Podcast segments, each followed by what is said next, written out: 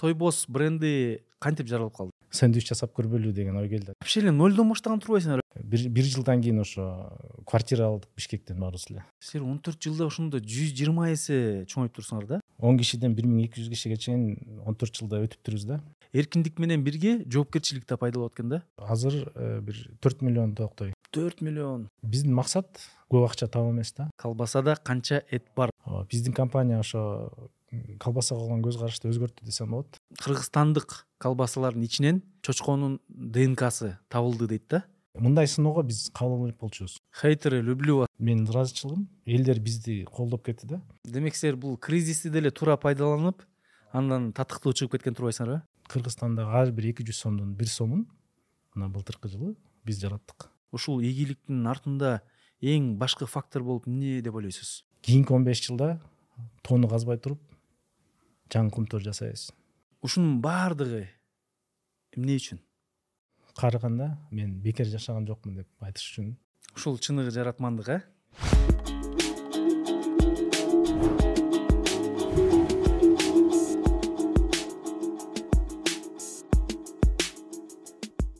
салам достор. Назарыңыздарда жаратман подкасты адаттагыдай силер менен мен урмат насыкулов бүгүн биздин конок ийгиликтүү ишкер эки жолку айронмен ошондой эле тойбоз компаниясынын тең негиздөөчүсү чыныгы кыргыздын жаратманы мырзабек орунбаев эки миң тогузунчу жылы астана шаарында мигрант болуп жүрүп сэндвич жасоо менен чакан базарларга чыгып бизнеске аттанган ары татаал ары кызык жолу менен он беш жылдын ичинде туугандары менен түзгөн ишканасы бир нече завод куруп өлкөгө жылына төрт жүз миллион сомдон ашык салык төгүп бир миң эки жүздөн ашуун жаранды жумуш орду менен камсыз кылып келүүдө. Биз менен бирге мырзабек орунбаевдин ишкерлик дүйнөсүндөгү алгачкы кадамдарынан тартып борбор азиядагы жогорку стандарттарды карманган эң ири ишканалардын бирин жаратууга чейинки тажрыйбасына сар эсеп салыңыз. Ал өжөрлүгүнүн арты менен өз өндүрүшүн кыргызстанда эле эмес коңшу өлкөлөргө дагы чыгарып келет ишкер мекендешибиздин башына келген кыйынчылыктарга моюн бербей кумтөрдөн тең калышпаган компания болобуз деген бийик максатка алып барган жолу менен биз менен бирге уга аласыз борбор азиянын бирден бир мыкты ишкеринин басып өткөн жолун угуп анын кызыктуу өмүр таржымалынан эргүү алыңыздар. Айтмакчы достор бул видеонун аягына чейин көрсөңүздөр биздин меймандан силерге эксклюзивдүү байге бар. Андыктан биздин каналыбызга сөзсүз түрдө катталып лайк басып пикир жазып видеонун бул шилтемеси менен бөлүшүңүздөр. Анда эмесе баштайлы. Мырзабек байке студиябызга кош келипсиз. Рахмат кош кандайсыз жакшысызбы маанайыңыз иштериңиз ден соолуктарыңыз жакшы баары жакшы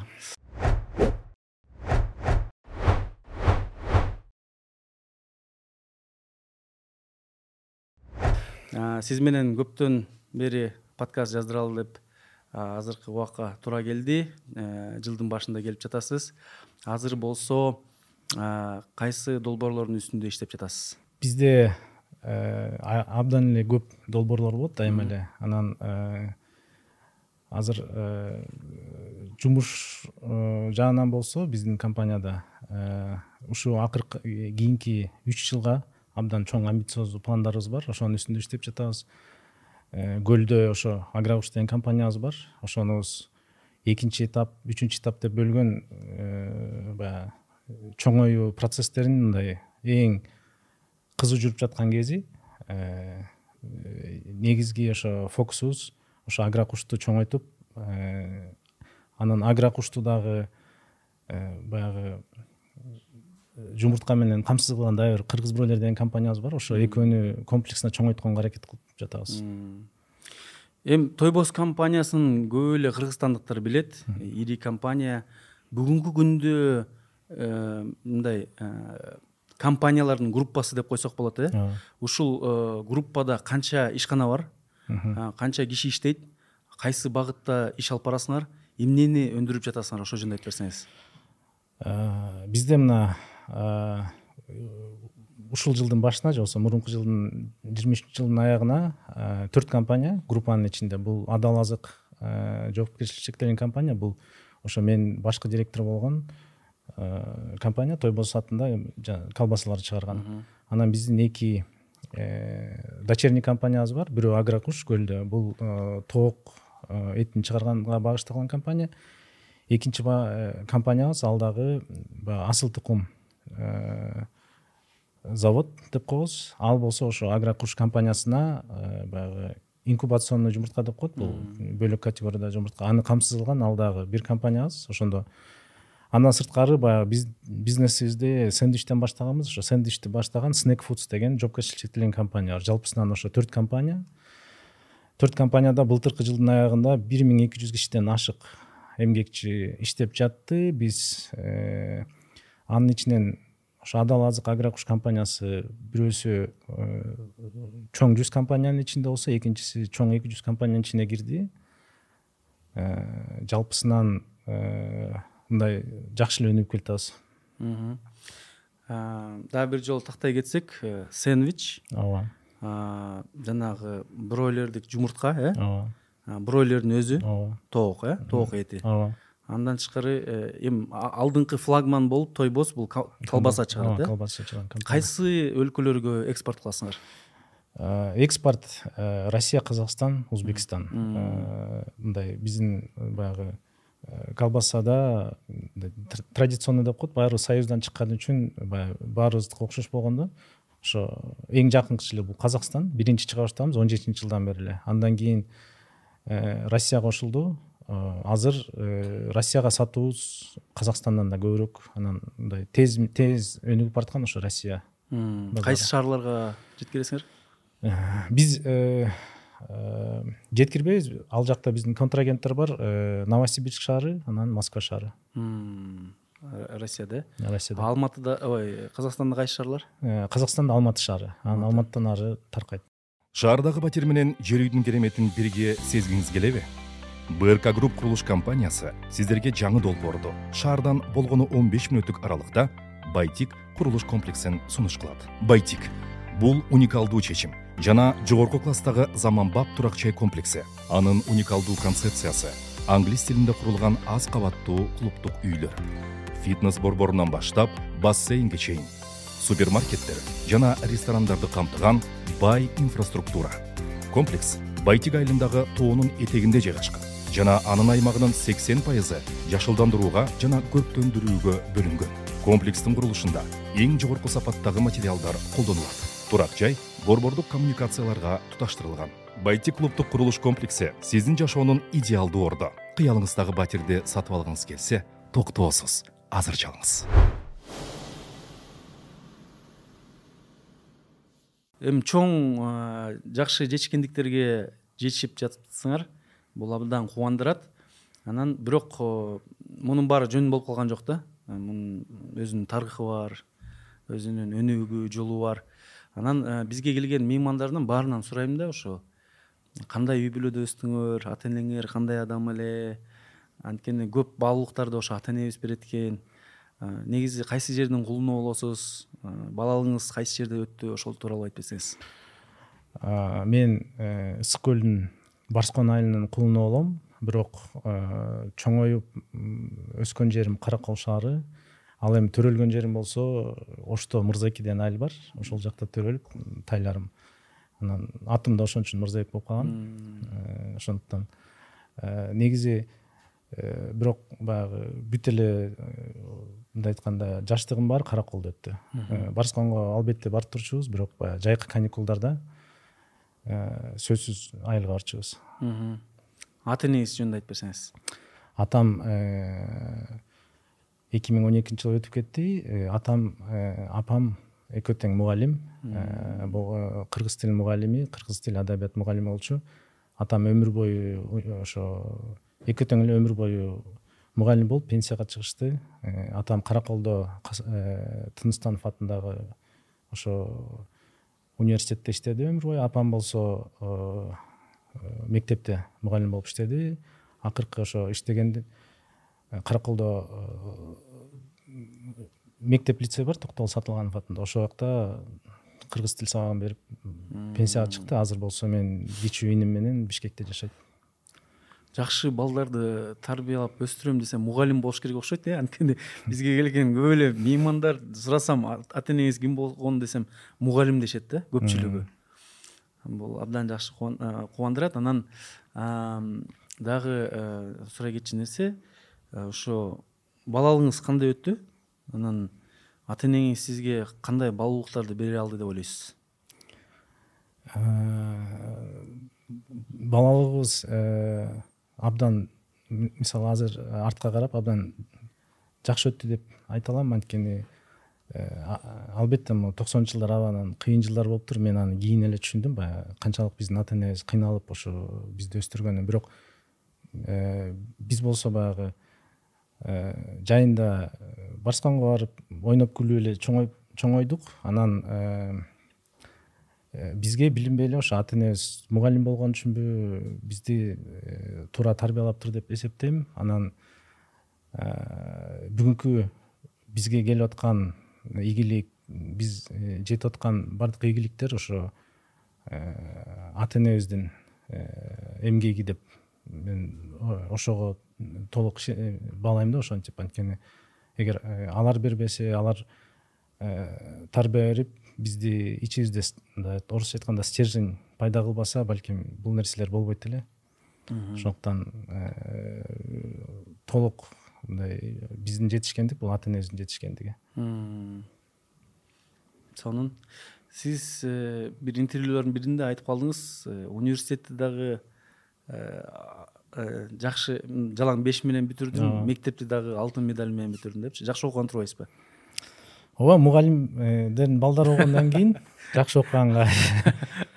Жакшы сөзсүз талап э, э сөзсүз э, бирок сөзсүз талап дегенде эле андай жок болчу бирок баягы ата энеңди уят кылбайын деп бир чети окуйсуң экинчи чети билбейм. Мен мисалы баягы мектептеги сабактар абдан эле оңой келчү мага.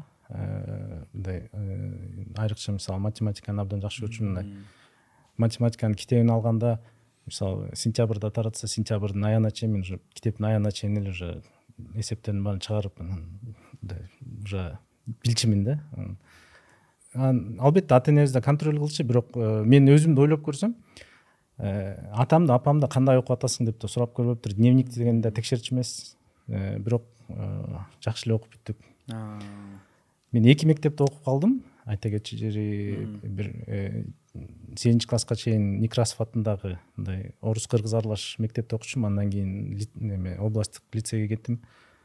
Э, ошо лицейге которулганда мындай окууга жакшы берилдим деп айтсам болот да.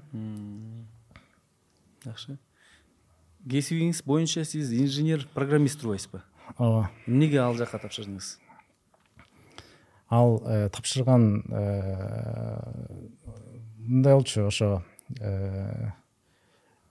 манас университетине э, мектепте мына ушундай түрктөрдүн университети бар тапшырып койгула дегенден эле тест берип тапшырып коюп өтүп кетиптирбиз э, болбосо мен политехке дагы өткөм. Анан кийин бишкекке келип карап анан баягы манас университетинде стипендия бар экен анан зданиялары сонун баягы чыңгыз айтматов жаңы жаңы салынган анан ошого карап эле кызыгып кеткен турбайсыз э кирип кеткем айта кетчү жагдай ал жакта биринчи э, экология багытында өткөм да анан бирок манас университетинде мындай да бир жыл тилде окуйсуң. Тилде азырлык деп коебу азырлык деп коет ооба тилде окуйсуң. Тилде үйрөнүп атканда анан баягы что то биз туура эмес тапшырып алган окшойбуз деген ойго келдик да анткени э, кайра тапшырсакпы деп мен азамат деген дос балам бар. Ошо экөөбүз анан давай кайра тапшырабыз деп азырлыкты окуп бүтүп туруп андан кийин тиги эмки жылы кайра тапшырдык да кайра тапшырганда бир жыл даярдандык да биз э, анан манас университетинде эң э, эме эң чоң балл алган ошо экөөбүз болдук анан э, компьютер технологиясына эмне үчүн тандап калдык дегенде ошол кезде баягы эми аркы жактан берки жактан уже окуп кийин айлык каякта жакшы дегенде эле баягы Э, компьютер баягы программист жакшылык экен деген э, эме болгон кайсы кесиптин келечеги бар деген келечеги бар дегенде программист дегенден эле анан э, ойлобой эле ошол жака кирип кеттик да анан манас университетин дагы жалаң беш менен бүтүрдүңүз э кызыл диплом. ооба манас мындай деп коет да аякта жогорулатылган стипендия деп коет ал жакта система мындай да. Үч жарымдан үйдө болсо сеники баягы бизче айтканда кызыл диплом да мен бүт жыл бою ошо повышенный стипендия менен окудум. Ал кезде жыйырма үч доллар болчу. жыйырма үч доллар ошо эки миңинчи жылдары эки миңинчи жылдары бул деген миң сомдун тегереги болчу да. Орточо айлык эки миң сомдун тегерегинде эле болчу. Мындай айтканда айлык жарым айлык э жарым айлык. Ошо менен эле жашап ошол менен эле мындай университетти бүтүрдүк деп айтсам болот да. Окуп жүргөндө сиз мындай эми биз бизди көп студенттер да көрөт жаштар көрөт окуп жүргөндө окууга мамилеңиз кандай эле? Чынында кызыгып сабактарга барып өзүңүз өзүңүз дагы мындай изденип окучу белеңиз же диплом алыш керек эле анан ошону бүтүрүш керек эле деп эле окудуңузбу жок ошо мына манас университетинде азыр деле ушундай болуш керек. Ал жакта баардыгы окууга э, кызыгат окушат. Э, биз э, мен ошо беш жылдын ичинде балким бир ашып кетсе бир төрт беш эле сабакты калтырдым десем болот да. Анын баарына кирип мугалимдер айткан баардык тапшырмаларды аткарчубуз анан э, андан кийин библиотекада отуруп окучубуз. Э, мындай айтканда э, максималдуу түрдө эле окудук деп айтсам болот. Эми өкүнбөйм. Албетте баардыгы салыштырмалуу болот да. Салыштырмалуу дегенде мисалы бөлөк күчтүү чет элдеги университеттерден ылдый болгондур бирок мисалы кыргызстандын деңгээлинде абдан эле жакшы мындай деңгээлде билим берет да. Анан манас университетинин дагы бир айтып кетчү жагдай кыргыз тилинде сабак берет анан баягы региондордон келген мындай потенциалдар ошол жактан ачылат десем болот да. Ошонусу абдан жакшы да. Манастыктар болсо лайк басып коебу жакшы. Кичинекей кезиңизде бала кезиңизде ким болом деп кыялдандыңыз э, бул э,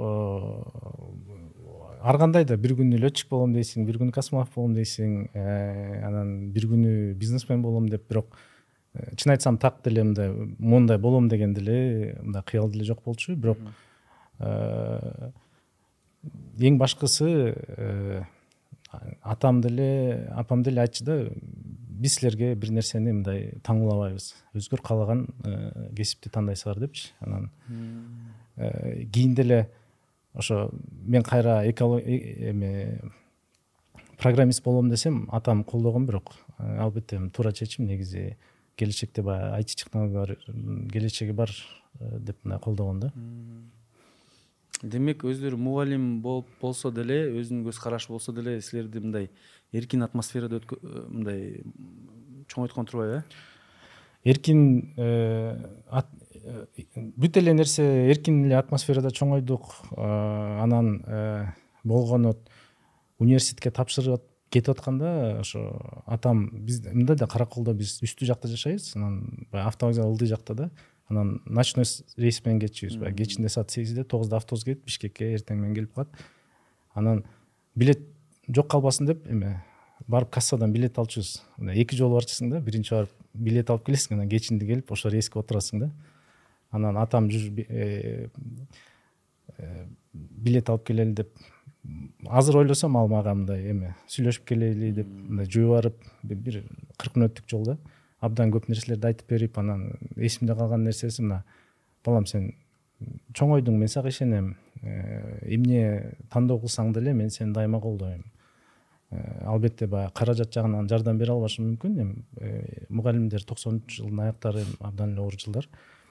Бирок э, башка кандай проблема болбосо э, мен сенин тарапта болом сени колдойм сага ишенем деп мындай э, абдан жакшы эмелерди бериптир да. Эми ал кезде көп балким маани бермеген кийинчерээк көрсөм мындай жакшы эле мотивация берип жибериптир да. Анан жакшы окуйсуң ишенем кийин деле мындай баардык нерсе жакшы болот деп мындай позитивный батасын бериптир десем болот да ошондочу ошо абдан көп нерселер сүйлөшкөнбүз бирок ошо мындай сжатый айтканда ошондой да?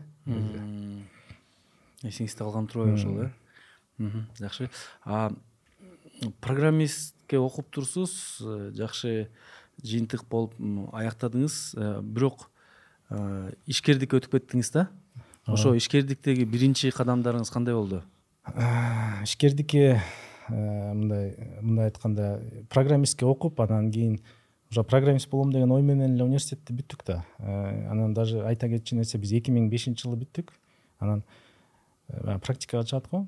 Ошо жазында февралдын аягы марттарда мен ошо досум экөөбүз назар деген бир объявление таап азыркы баягы академия наук барго ошол жака барып бир интервьюга катышып анан бизди предварительный эме кастингден өткөрүп дагы ташып анан кийин келип э, ошондо акаевдин демилгеси менен электрондук өкмөт деген проект түзүлүп ошо программисттерди чогултуп атыптыр да анан э, жакшы эме жакшы экенсиңер мына дипломдорду алып келгиле э, иштеп баштайсыңар ага чейин стажировка кыласыңар? Деп анан биз эми жашпыз да канча канча акча төлөйсүзөр канча акча төлөйсүзөр ошол кезде стажировка убагында жүз доллар төлөйсүзөр аласыңар деген андан кийин э, жакшы окуп эме результат көрсөңөр төрт жүз доллар тегерегин айтканда эми ал кезде абдан чоң акча болчу бул э? Анан экөөбүз чыгып алып сүйүнүп болду мына биз программистмиз деп эле андан кийин революция болуп кетти.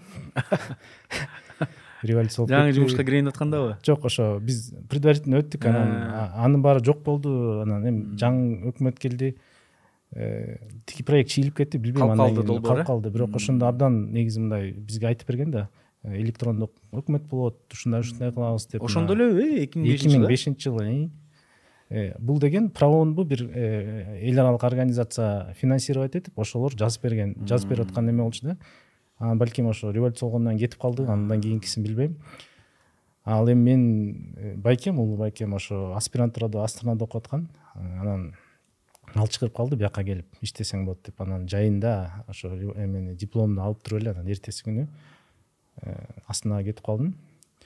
Астанага барганда э, ал жактан да эме программист болом деп эле жүрөм да анткени эми программистти бүтсөм беш жыл окусам анан үч төрт жерге бардым мындай эсептерди берет эсептерди эле чыгарып коем мындай э, жакшы экен деп андан кийин документ жок.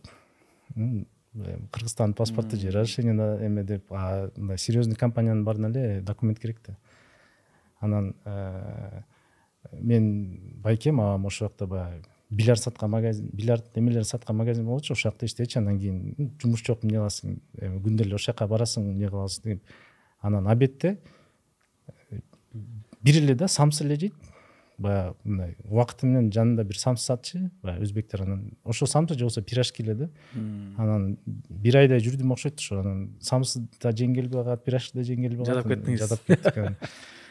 Э, кыргыздар ошо э, караколдо барган бир алты жети киши эки комнатный квартирада жашачубуз да. Анан кийин сэндвич жасап көрбөйлү деген ой келди анткени. Астанада ал кезде сэндвич жок бишкекте мына эми ал кезде биз эми студент кезде эң арзан тамак деп сэндвич жечүбүз да.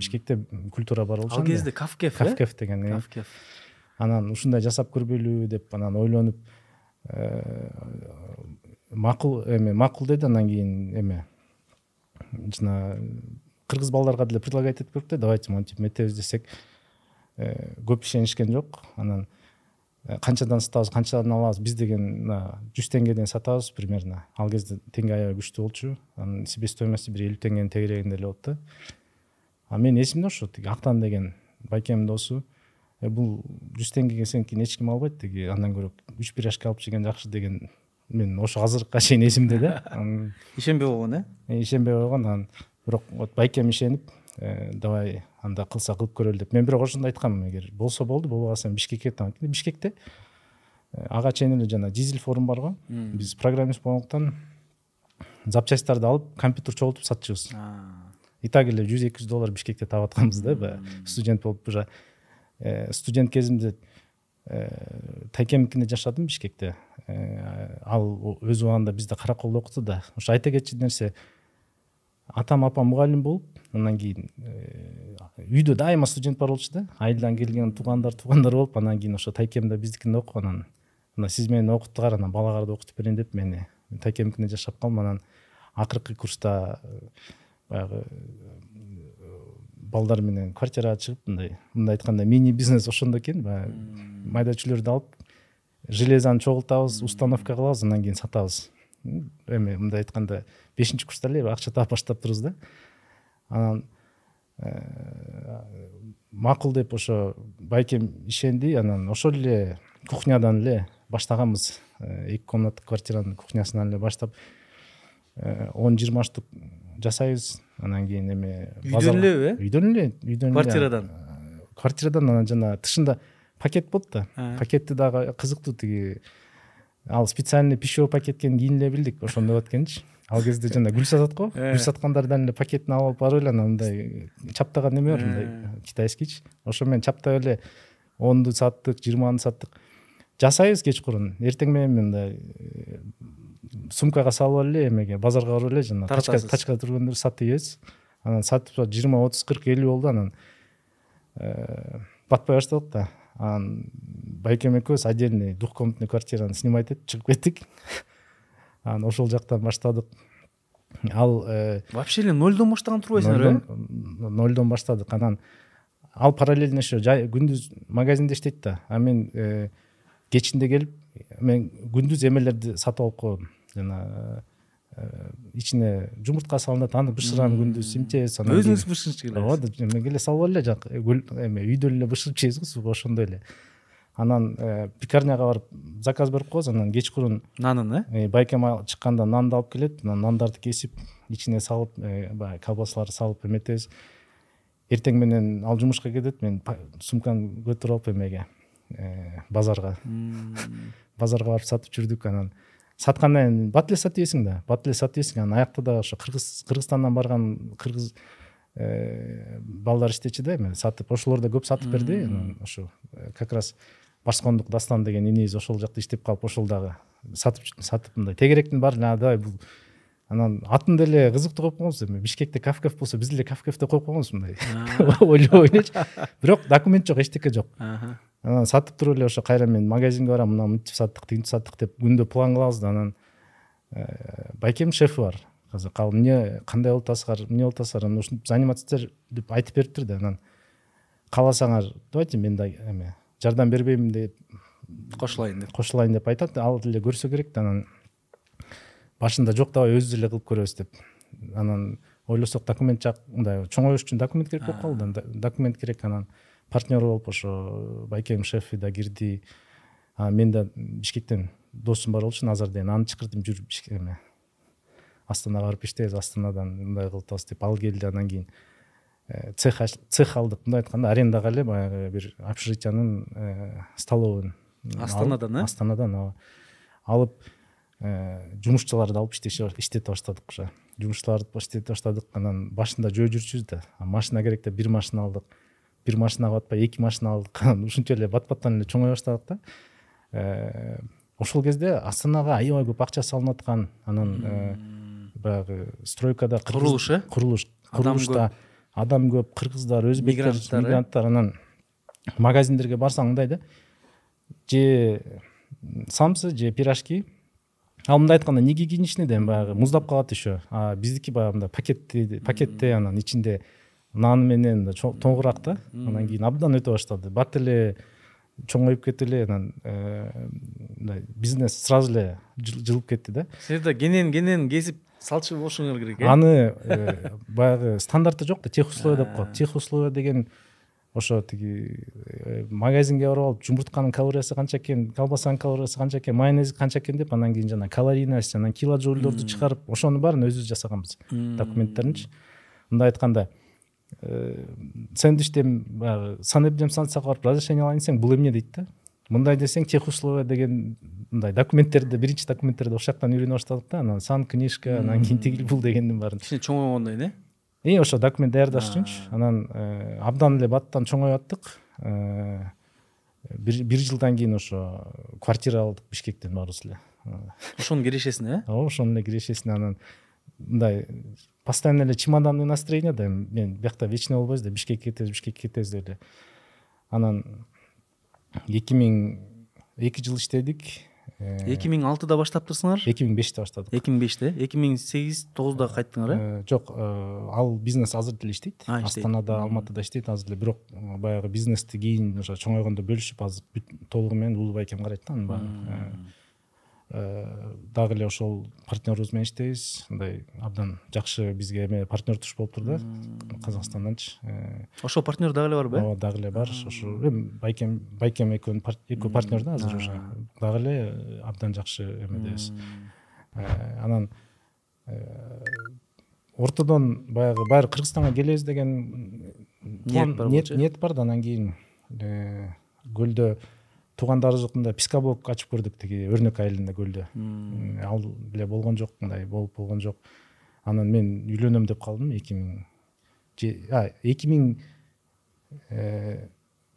эки миң жетинчи жылы бизди эме цех жабылды. Баягы бир бир аз отравление болуп ошол жакта эме базардан анан кийин предписание кылып цехти жапканда анан биз баарыбыз эле бишкекке кетип калганбыз анан бишкекке кетип эки үч ай жүрүп кайра эле анан кийин кайра эле давай астанага барабыз деп астанага барып кайра эле ачылганбыз да. Мындай айтканда эки жолу ачылдык да. Иштедик. Анан э, эки миң сегизинчи жылы мен үйлөнөм деп кеттим. Анан бишкектен биз досторубуз менен дагы давай ачып көрөбүз. Тиги дордойго эме сатабыз деп. Булочка сулочка кылып төрт дос э, эме ачып көрдүк. Мындай айтканда пекарня аны иштетип анан э, мындай айтканда төрт жумушчу болсо да төрт директорбуз да төртөөбүз тең ар бири башкарма. Ар бирибиз башкарма болуп ал да болбой калды. Аны да жаап салдык. Анан э, мен үйлөнүп э, кара колдон пластик терезе ачкан. Цех ачтык эки миң сегизинчи жылы уже. Анан э, ал кстати азыркы күнгө чейин деле иштейт ошол пластик цехчи анан мен бир досум ошо пластик заводунда иштесек мындай болот мындай деп анан санап көрсөк чын эле жакшы экен. Пластик пластик жасап бир жылча кара колдо жарым жылдай жашадык окшойт. Анан бирок мындай болчу да астанада баары эле бизнес бар да. Анда э, астанадан тапкан акча менен эле ошол пластикти ачтык. Анан кийин мисалы байкем бишкекке бир эки айга үй салганы кетсе мен барып тиякта ордунда иштеп ушинтип тегеренип турчубуз да. Анан э, ошо эки миң тогузунчу жылы эми баягы пластик өтө чоңойто албайт экенсиң да тиги бизнесте мындай аябай сумбурно жакшы бат баттан чоңойгондон уже ордунда турду пластик. Мен аны ошо досум менен ачкам караколдо ага бердим сен мына иштей бер мен бишкекке барам деп. Анан байкеме чалып иним баарыбыз эле чогуу иштечүбүз да давайте бишкектен эми билген сэндвич экен давайте сэндвич ачып көрөбүз деп. Эки миң тогузунчу жылы жай жай айлар болчу ошо даярдандык Э, здание издейбиз деп анан матросова бир а дегенде жана кыргыз автомаштын ичинен бир. Үч этаж зданиянын э, жүз элүү квадрат ошо столовый бар экен да ошону арендага алып жайы бою астанадан байкем келген караколдон иним келип мен тиги эме бүт баарыбыз ремонт кылып өзүбүздүн колубуз менен сентябрга ачылалы деп ошо бир июльдарда алдык бир эки ай ремонт кылдык анан оборудование уже опыт бар да. Астанада кылып жүргөн опыт эле мындай айтканда тажрыйбаңар бар э азыркыча айтканда модно айтканда франшиза да тиякта эмнени билсек ошону эле бияктан кылганчы. Анан астанада деле бизде иштеп жүргөндө кыргызстандан барган жумушчулар болчу. Алар да келип алар деле бар. Нан жасайм десең кыргыздар. Кыргыздар бияктан барып кеткен. Мындай айтканда өзүбүзгө өзүбүз кадр даярдап отурбуз да билбейчи. Анан бишкектен кайра эле баягы астанада баштаганда башында документ жок баштаганбыз да бишкекте билебиз документ ачыш керек деп. Менин регистрациям караколдо көлдөн эмне кылабыз деп менин келинчегим бишкектик анан.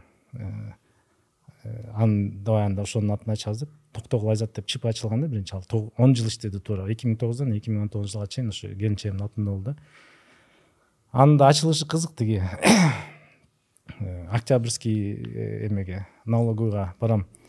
Ушундай сэндвич ачып атабыз э, бизге эме свидетельство керек деп. Анан биринчи мени кетирбейт да сен караколдон ачышың керек анан бияка регистрация анан келинчегимдин атын ач десе өзү келсин деп койду.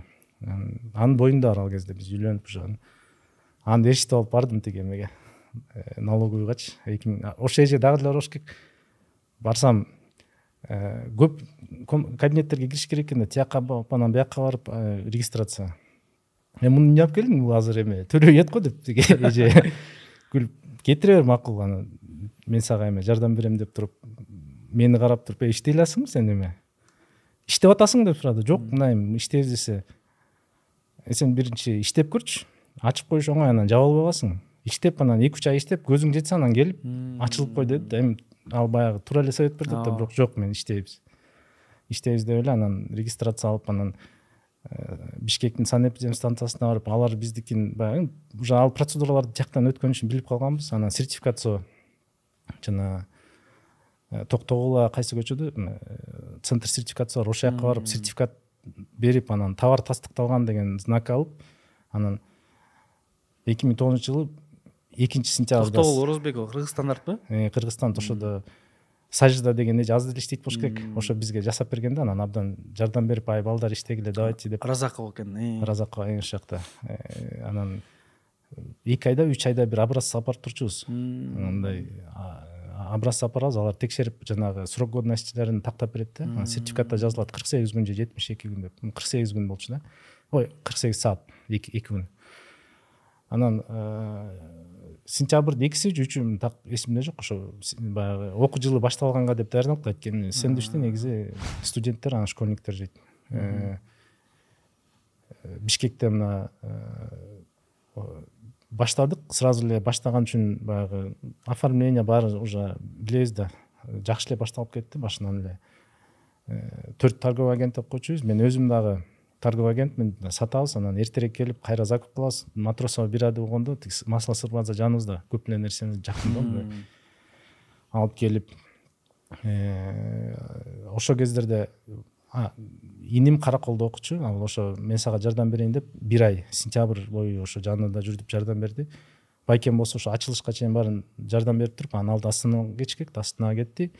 Анан э, бишкекте бир э, астанада да иштеп жүргөн төрт беш бала калып баштадык да анан э, канча ошондо биринчи он он эле киши менен баштадыңыз он кишини тегерек анткени өзүбүз жасайбыз кечинде кайра эле башында баягы расходторду азайтышыбыз керек да э, пекарибиз эки эле пекарибиз бар. Анан кийин он киши бар. Ой анан кийин өзүбүз жасайбыз эртең менен келип санап туруп эле сатып келебиз кайра эле закуп кылып алып келип мындай оборот акча баттыраак болот да абданчы он киши анын ичинде төрт бир тууган э, ооба мен уже эме жездебиз бар. Эжем кийинчерээк келди бирок ошо ачылышка чейин иним байкем үчөөбүз даярдадык. Анан бир ай жардам берип кетип анан э, эми мен директор болуп калдым да директор болуп. Бат баттан эле кайра эле өнүгө баштадык. Мындай азыр э, мына быйыл он бешинчи жыл болот экен быйылга сентябрга анан артты карасам он кишиден бир миң эки жүз кишиге чейин он төрт жылда өтүптүрбүз да. Анан э, мындай абдан эле жакшы да. Эме көрүнүш болуптур анткени ошо арендадан баштап азыр болсо он төрт жылда элүү миллион доллар инвестиция кылып турбуз биз кыргызстандын экономикасына. он төрт жылда? он төрт жылдын ичинде анан кийинки үч жылда дагы элүү миллион кылабыз деген уже бекитилген планыбыз бар.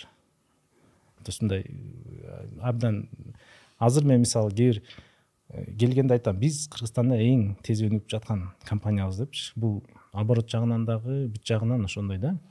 Силер он төрт жылда ошондо жүз жыйырма эсе чоңоюп турсуңар да? Эми мындай кызматкерлердин кызматкерлер саны менен ооба бул чоң жетишкендик чынында а тойбоз тойбоз бренди кантип жаралып калды тойбоз деле бул баягы кантип эметебиз э, атайбыз деп э, казакстанда халык деп айтылат народный сэндвич деп э, чыгарганбыз ал бишкектен деле кылсак анда народный магазиндер бар да. Аны туура эмес түшүнүк болбойт болуш керек да. Анан кийин эме үйдө эле үй бүлө болуп отуруп эле тойбоз тойбоз деп анан эсигерде барбы жокпу тойбоз деген эме болчу. Шорого окшогон бир напиток бар болчу кыргызстанда. Аны ал алардын атындай болуп калсын дайыр эс кошуп коелучу деп мындай. Экинчи эс ошон үчүн кошулуп калган да. э, анан мындай баягы орусча айтканда игра слов болуп э. калган да. Бул баягы эки үч мааниде э? эки үч мааниде болуп ошо үйдө эле жаралган. Көп эле аябай эле көп мындай муну койсок муну койсок деп бирок ошо тойбоз баарыбызга давайте тойбоз деп коебуз деп мындай жакшы коюлуптур да менин оюмча жакшы ак жолтой ат болгон турбайбы ак жолтой ат болду ооба. Анан өсүшүңөр кандай болду? Кантип Э, андан кийин э, эң э, баягы уже көп нерсени уже бат баттан үчүн автоматтан болуп атты бирок ошол кездерде дордойго да барсачыбыз. Дордойго бирок түнкү саат үчтө барып тапшырыш керек да. Анткени баягы дордойдо жана коляска сүйрөп эме сатышат го чай. сатышат. Ошолордо мындай дордойдо жана шымкентский стоянка деп коет. Ошол жакта түндө өзүнчө базар башталат түнкү саат үчтө үчтө башталат. Ал үчүн экиде турушуң керек барышың керек. Э, анан э, башында өзүм барып жүрдүм. Анан кийин уже бир агентти коюп мындай көп эле кыйынчылыктар болду да анткени көп учурда мен эртең менен алтыда жумушта кетип он экиде келишим да үчүнчү микрорайондо жашачумун жакындагы анан баягы ошо башында жүз элүү квадрат алдык да анан кийин аяктан дагы сэндвич түнкүсүн жасалат. Анткени деген свежий болуш керек да эртең менен эртең менен жаңы болуш керек жаңы болуш керек. Ошондуктан жумушчулар проблема. Анан жумушчуларды эмне кылабыз деп баягы ошо үч этажды атпайбы экинчи этажынан дагы комнаталарды алып туруп эме общежитие. общежитие кылдык. Бирөөнү мужской бирөөнү женский кылып общежитие кылдык. Аларга тамак жасайбыз деп анан столовый ачтык. Мындай мындай айтканда баягы шарттарды э, түзүп бериш керек болот да улам эле эч жака кетпей ошол жакта жашап эле ошол жакта э, иштейби э? Анткени мисалы айылдан келет э, эмне кылат? Мына комфортный условия түзөлү деп мына бирөө келди бүт башында баардыгы эле тааныштар менен башталат да тааныштарыбыз достор иштейт тиги иштейт. Анан анын иниси сиңдиси болуп ушинтип туугандары туугандары бишкекке жибербейт анан э жок мына биякта жакшы эле мына өзүбүз карайбыз деп атып жиберет. Анан алар күндүз уктайт түнкүсүн жасайт күндүз уктайт ушинтип ошентип эле башталган бизнес. Анан түнкүсүн чалышат түнкүсүн телефон жанында постоянно анткени майонез түгөнүп калды дейт. Анан түндө народный эле магазиндер иштейт ал кезде народныйлардын майонездин баарын жыйнап кетесиң жана бир литровый парижанка деген эмелер бар. Эң эме да мындай көлөмү килограммга санганда эң арзан ошо баягы литровыйлар да анткени кичинекей алган такыр эме мындай невыгодно орусча айткандачы ошентип жүрдүк. Кээде чалат тиги суу токтоп калды. Суу токтоп калды деп бир жолу эсимде тиги таң атканга чейин авто эме жана машинаны журтка автомойкадан кечке суу ташыганбыз. Жууганына тигинине андай случайлар көп болот да бул түгөнүп калды тигини түгөнүп калды горох түгөнүп калды анан кийин жумуртка түгөнүп калды. Күн сайын бир маселе чыгат э? Күн сайын болбосо да дайыма чыгат анан кээ бир убактарда ошо мындай жүз элүү квадрат деп атпаймынбы цех анан мындай пластиктен бөлүнгөн эле айнек да. Офис менен кичинекей. Жанында эле э? Жанында эле офис кээ бирде ошол жакта эле уктап калчумун анткени үйгө баргыча эмне уже эртең менен сен биринчи келишиң керек. Анткени баягы сэндвичти санап мына бир торговый агент болсо мына мен сага беш жүз сэндвич алып баратам деп өзүң өткөрүп беришиң керек. Анткени баягы тактык керек да содада анан кийин акыркы агентке чейин күтөсүң анткени анын акчасын алышың керек. Анан кийин тиги жумушчулар баягы иштеп бүткөндөн кийин э, баардыгы жакшыбы деп туруп анан кийин кетесиң да. Ошондой болгон күндөрдө эле кээ бирде ошо туура эмес эсептелип калып бул жок тиги жок деп анан народныйды жакшы эле байыттык бир башындачы мындай түнкүсүн жакшы эле соода болуп кетип мындай кылып аттык да уйкусурап э кээ бирде? Чарчап. Э чарчап. Анан э, ошентип эки миң онунчу жыл болду. Анан колбасага э, баягы эме да ошентип ошончо эмгек менен акча табасың да анан кийин Э, эң чоң расходубуз колбасага кетет да. Анан биз башынан эле халал деп чыгаралы деп ниет кылганбыз да. Анан бишкекте э, ошол кезде садыков деген бир чп болчу кичинекей э, ылдыйк восток восток деген селодо болсо керек эле. Анан ошолор менен сүйлөшүп ошолордон колбаса алабыз анан мисалы жүз сом чогултасың деп деп мынтип кечинде кассаңды берет анан кийин колбасага келсе ошонун акчанын көбүн ошолорго бересиң да. Анткени эң кымбаты колбасабы э? эң кымбаты колбаса болчу да. Ушуну өзүбүз кылсакпы деген ой кетти. Анан мындай болуп калды. Ал еще баягы монополист да. Баасы мынча болду деп келип туруп айтып коет да. Баягы бир жума мурун же эки жума каякта мына алып келет мисалы жүз килограмм. Бүгүн баасы мындай деп коет. Өзгөрүп турат. Өзгөрүп турат. Анан э, арзандатпайт дайыма э, дайыма аны кийин деле тештик көрсө тиги э, ал баягы өндүрүүчү эмес ортодогу. Эле өзү эле баягы кошо берчү экен да. Эми бирок ошол бизге түрткү болду өзүбүз жасасак болбойт экен деп анткени ошончо уктабай эмгек кыласың да анан кийин колбасасы жок кантип сэндвич болот? Анан кийин акчанын баарын ага бересиң да? Кой кылалы деп новопокровкадан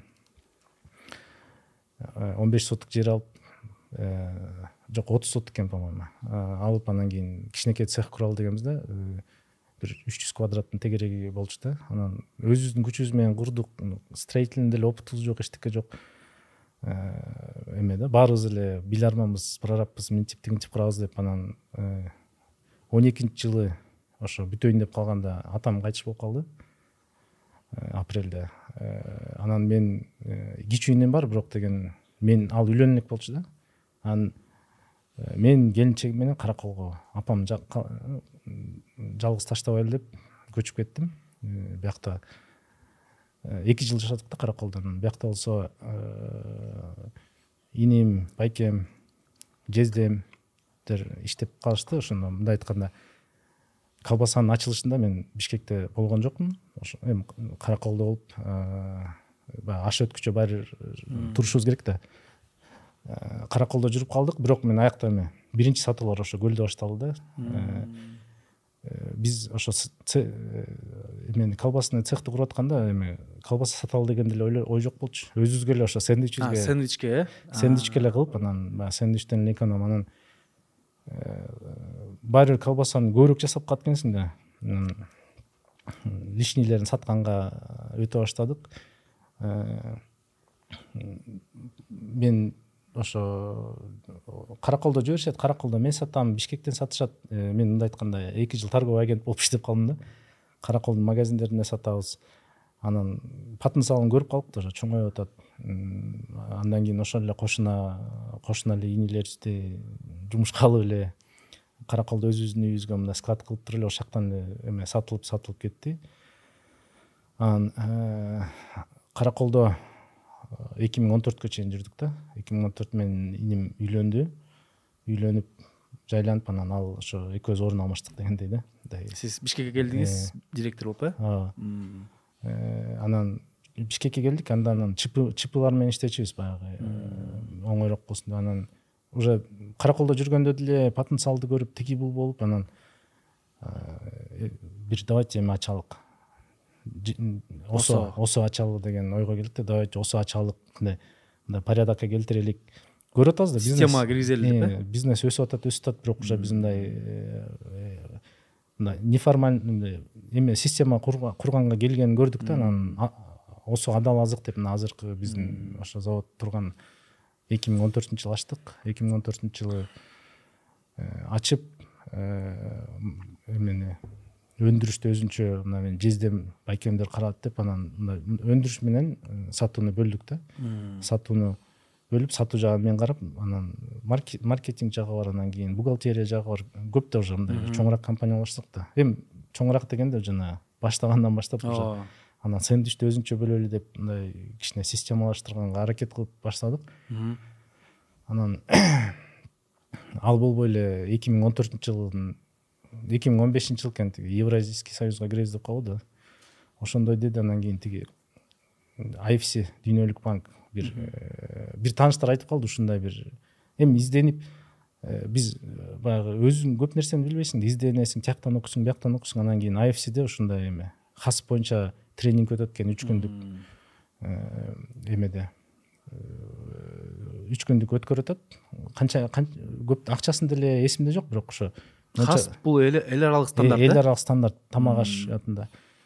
Үч күнгө ошо менин байкем мен жездем. Иним да окуса керек эле. Үч күн окудук. Ошо үч күн өзгөрттү десек болот да биздин мындай көз караштычы анткени биякта мындай стандарт бар турбайбы муну кылыш керек турбайбы тигини кылыш керек турбайбы деп такыр полностью мындай э, эме мындай айтканда поворотный бир обучение болду да. Анан өзүбүздүн баягы куруп алган цехтин минустарын өзүбүз көрө баштадык. Что то моян анан башында өзүбүз оңдойбуз деп кирдик. Э, эме. Бирок ошо тренингден эле баягы опытныйлар чыгат да. Айтат эй өзгөр баягы оңдосо курбат конечно бирок бул оңой иш эмес деп. Жанагы канча эле оңой иш эмес деп өзүбүз кылып аракет кылып көрөлү деп өзүбүз чын эле каалбайт экенбиз да анткени баягы документ жазганга опытыбыз жок бул хасп же болбосо исо система деген бул бүт баары стандартташтырылган документально да. Анан э, бул дүйнө жүзү кабыл алынган стандарт да дүйнө жүзүндө минимальный стандарт. Азыр кыргызстанда деле бул минимальный стандарт. Э, анан э, биз эгер кийин өсөлү десек сакталып калалы десек компания катары буну биз э, исо системаны киргизишибиз керек экен деген чечим кабыл алганбыз да.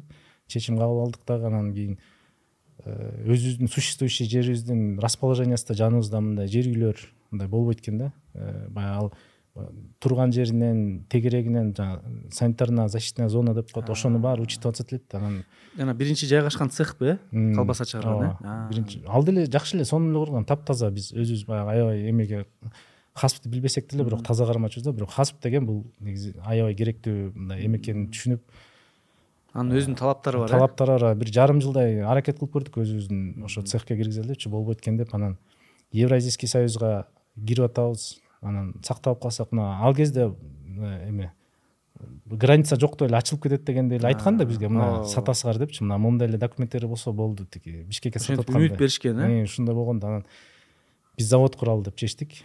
Мисалы э, ошол э, эски цехибизде э, баягы кубаттуулугу бир тонна болсо биз жыйырма тонна чыгаралы деген мындай аябай максат койдук да астыгачы анан эл аралык баягы кыргызстанда мындай эл аралык гранттар болсо ошонун баарын биз алып чыктык мына. Кээ бирлер айтпайбы мына гранттар каяка кетет каяка кетет деп. Балким көп жери туура эмес кеткендир бирок биздин учурда. Пайдасын көргөн турбайсыңарбы биз мына ошол эле ifcден ошол эле баягы европейский банктен ошол эле юсаидтин giздин эмне деген программа болсо ошонун баарына барып ошонун баарына катышып баягы алардын требованияларын аткарып мындай айтканда алардан максимально түрдө эмени польза алганга аракет кылдык анан алдык да.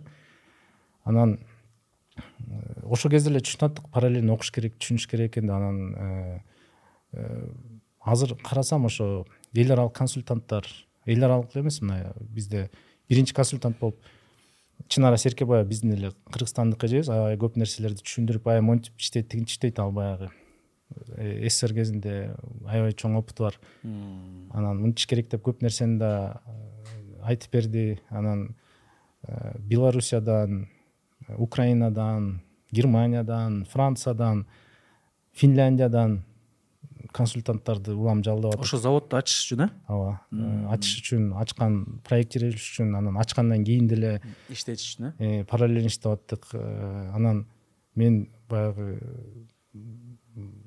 э, такыр эле мындай өнүгүш керек деп анан карап атып академия управления при президентинин вечерний эмеси бар экен высшая школа гослидерства деген. Эки жарым жыл ошол жакта окудум. Он төртүнчү жылдан он алтынчы жылга чейин ошо ал жакта ошол биз тапшырганда эле ошо эмеден бизнестен алыптыр да ал жалаң эле госслужащийлердин повышение квалификация повышение деп ошо кечки школдор экен азыр деле по моему эмеден албайт уже бизнестенчи. Бирок ошол кезде э, ректор чыңгыз шамшиев болуп эксперимент кылганбы билбейм ошо бизнестен да киши келип төрт беш бизнесменди окуганбыз.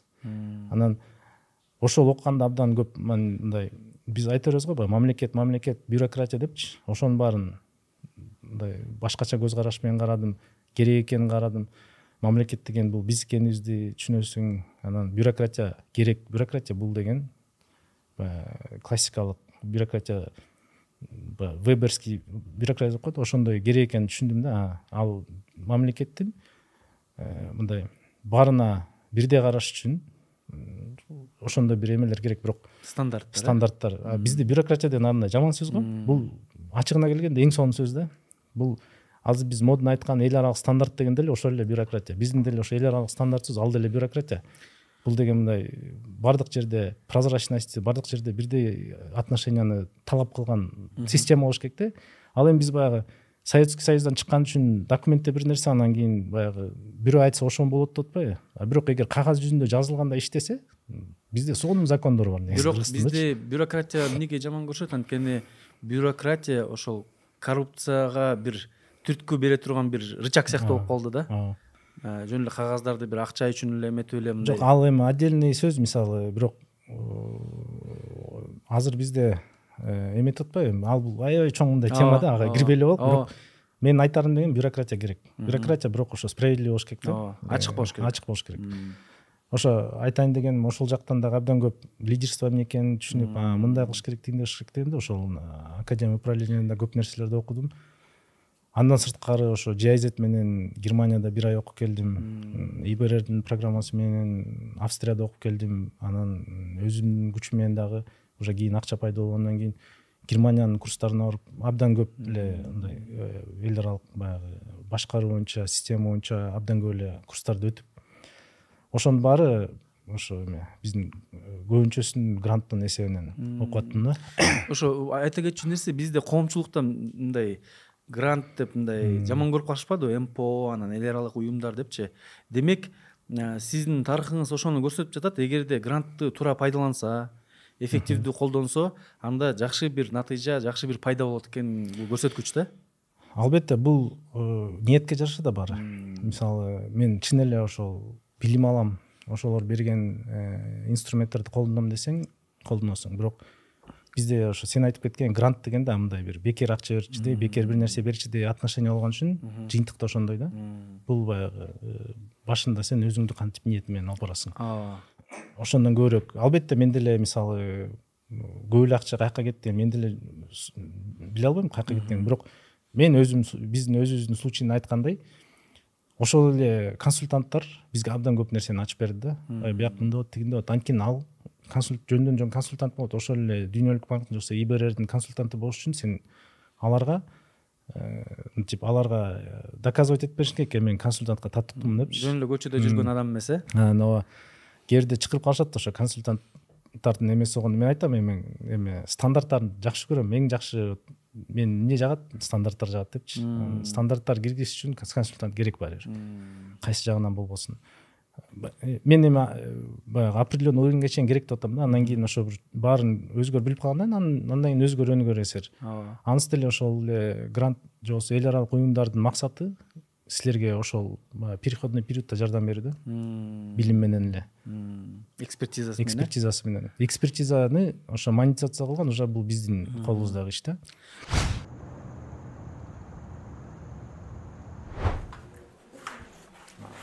ассалаумағалейкум мырзабек көке алейкум жақсы ма?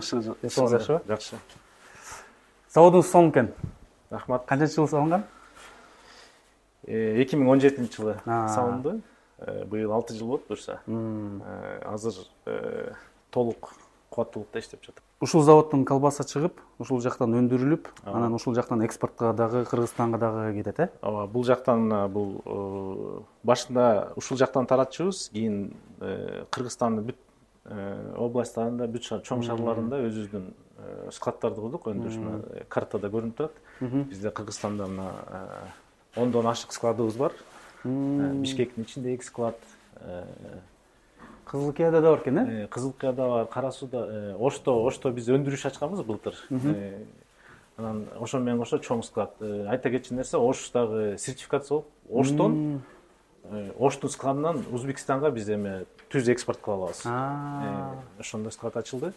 Андан сырткары караколдо бар э, чолпонтодо бар балыкчыда бар кочкор бар нарында бар. Мындай айтканда кыргызстанды толук камтыдык да жүз пайыздан а тиги россияга кете турчу өндүрүш бияктан кетеби ооба россиядан россияга казакстанга жумасына қазақстанға екі жолу жібереміз э, россияға да жұмасына э, арғанда бір жұмада бір же екі жолы жіберіп тұрамыз э, россияға фураменен кетеді. Қазақстанға болса мындай көлеміне жараша арғандай машинаны кетіресіз. Өзіңіздің автопарк бар ошомен сертификаттарыңыз көп екен ә? э бул сертификаттар эң башкысы мына бул эл аралык ушу тамак аш коопсуздугундагы сертификатыбыз тюф тюринген деген германиядагы сертификаттоо борбору сертификат э, тастыктаган андан сырткары эми башкалары бул мен ошо европада э, билимди жогорулатып келген сертификаттар да медальдарыңыз дагы көп экен э бул эми менин хоббим. Э, айронмен барселона э барселона бул биринчи э бул биринчи эки миң он тогузунчу жылы. Бар андан сырткары дагы иштеримде бар болуш керек бул э, женевада марафон чуркагам барселонада дагы жолу мына айронмен турция дейт э италия болуш керек. Мына. Айронмен раша дейт бул россия. Кыргызстанда көкөмөренде да болгон ага да катышканбыз андан сырткары айта кетчү нерсе былтыр өзбекстанда өзүбүздүн мына категорияда биринчи место алып келдим триатлон олимпийскийден абсолютта экинчи место алып келдим. Жакшы болду. Былтыр абдан мындай э, э, спортивный эмелер жетишкендиктердин жылы болду. Машыгып жатканда колбаса жесе болобу? Эки саат мурун жесе бер э, күч берет. Жардам берет э? Э, а эң сиз мындай кымбат эң мындай баалуу медаль кайсы? Эң баалуу ошо биринчи жолу эки миң он тогузунчу жылы өткөн айранман э айранмен барселонада анткени эми айранмендин баары эле билет эң биринчи өткөн абдан сложно да андан кийинкилер мындай албетте кыйналасың бирок баягы тажрыйба бар болгон үчүн эң мындай мен сыймыктанган ушул мынакей достор үч километр сегиз жүз метр сүзүп өтүү анан жүз сексен километр велосипед тебүү анан толук марафон кырк эки километр чуркап бүтүш керек. Мунун баарына он жети саат берилет. Бирок мырзабек байке сиз канча саатта бүтүрдүңүз? Э, биринчисинде он саат кырк жети мүнөттө бүтүргөм. Аябай ылдам келиптирсиз Э, сонун медаль экен. Бул деген эми чынын айтканда темир адам экениңди э, билдирген мындай титул десек болот. Финиш кылып атканда дагы айрон мен деп куттукташат. Ошон үчүн бул титулду элдин баары эле ала бербейт бұға көп уақыт көп тәжірибе көп машығу керек э? Ең башкысы духтун эрки керек го дейм э? э? Ең башкысы дисциплина. Бұл менің э, отырған жерім офисим айтып кеткендей эле өзгөргөндөр э, секретарша деген сияқты жоқ. Эшик дайыма ачык. Анан мага ушул офистин ичинде ар бир эле киши кире алат да өзүнүн маселеси менен. Же болбосо мындай айтканда бизде запись же болбосо качан кирем дебей эле мен бош болсом кире беришет аны. Ачыксыз, э? Ачык рахмат рахмат сонун заманбап завод экен жакшы мындай жасалыптыр анан мага эң ба- башынан мындай байкалганы андай ачык экен да көп мындай барьерлер жок экен да ошонусу жакшы экен рахмат рахмат ийгилик каалайбыз сизге тажрыйбаңыз менен бөлүшкөнгө рахмат ыраазычылык билдиребиз жана завод тууралуу айтып берсеңиз ал заводдун э, долбоордук баасы канча болду анан ошол каражатты кайсы жактан тартып алдыңар? Беш беш миллион доллар бул минималдык баягы керектүү акча болчу ошо курууга кетип анан эптеп баштагангачы башында бизнес план боюнча Э, э бизнес бизнес план бизнес план деле жок мында ооба бизнес план бар бизде мындай э, азыр биз мына бизнес план жасап атабыз бирок ал действительно жакшы бизнес план бар ал кезде деле бизнес план бирок ал баягы үч барак төрт барак бизнес план да. Ошонун негизинде анан э, банкка барсак биринчи отказ берет да силерде эме жок деп залог жок деп. Бул бар тиги бар десең оборудованияны мисалы э, ноль ноль ноль бир пайыз ноль бир коэффициент менен баалашат миң доллар он миң долларга оборудованияңа миң доллар берет да. Еще андан миң доллар деп оценивать этет еще ноль жетисин берет да мындай айтканда бизде болгону тапкан акчабызды эле бизнеске салып бизнес деген бул эмне бул деген оборудование да бул а, эме орусча айтканда основные средства. Анан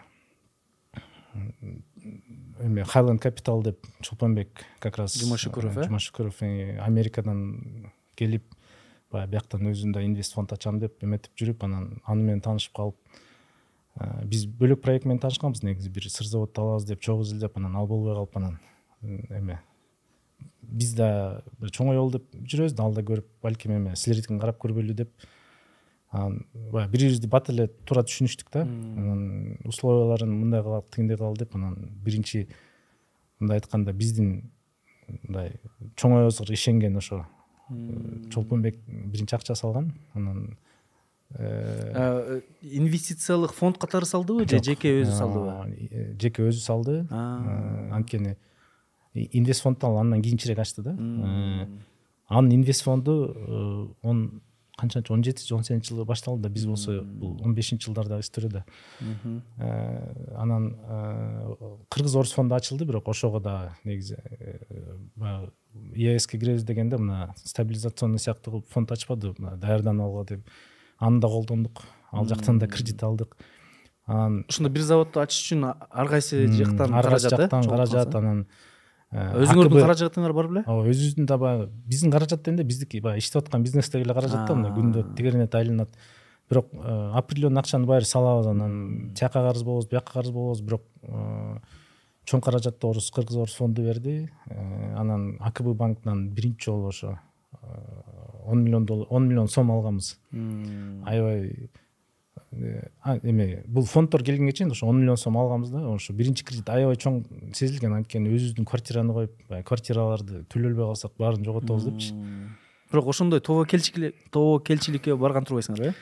Ооба ушунчалык ишенген турбайсыңарбы ооба буну дагы мына айтпа мына он жыл мурун биз он миллион сомду алып араң алып ушу төлөй албайбыз деп коркуп атканбыз да эми мен айта берейин мына жыйырма төртүнчү жылга бир миллиард сом биз кредит алып заявка берип бир миллиарддан ашык да эми бир эме он беш миллион доллар да.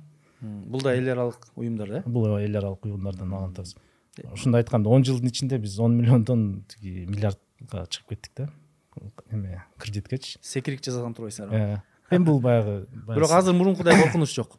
Жок. Эми азыр деле албетте тапкан нерсебиздин баары залогдо турат конечно. Бирок баягы ушунча өнүккөндөн кийин мындан ары өнүгөт мындан ары деле баягы өнүгүш керек деген ой менен алып атабыз да эми жакшы ой менен. Демек кредитти э, бизнестин өнүгүшүнө алса болот. Э, албетте бул жөнүндө да эмне абдан көп эмелер бар да мындай алса болот болбойт мындай деп э, бирок мен айтайын мындай да.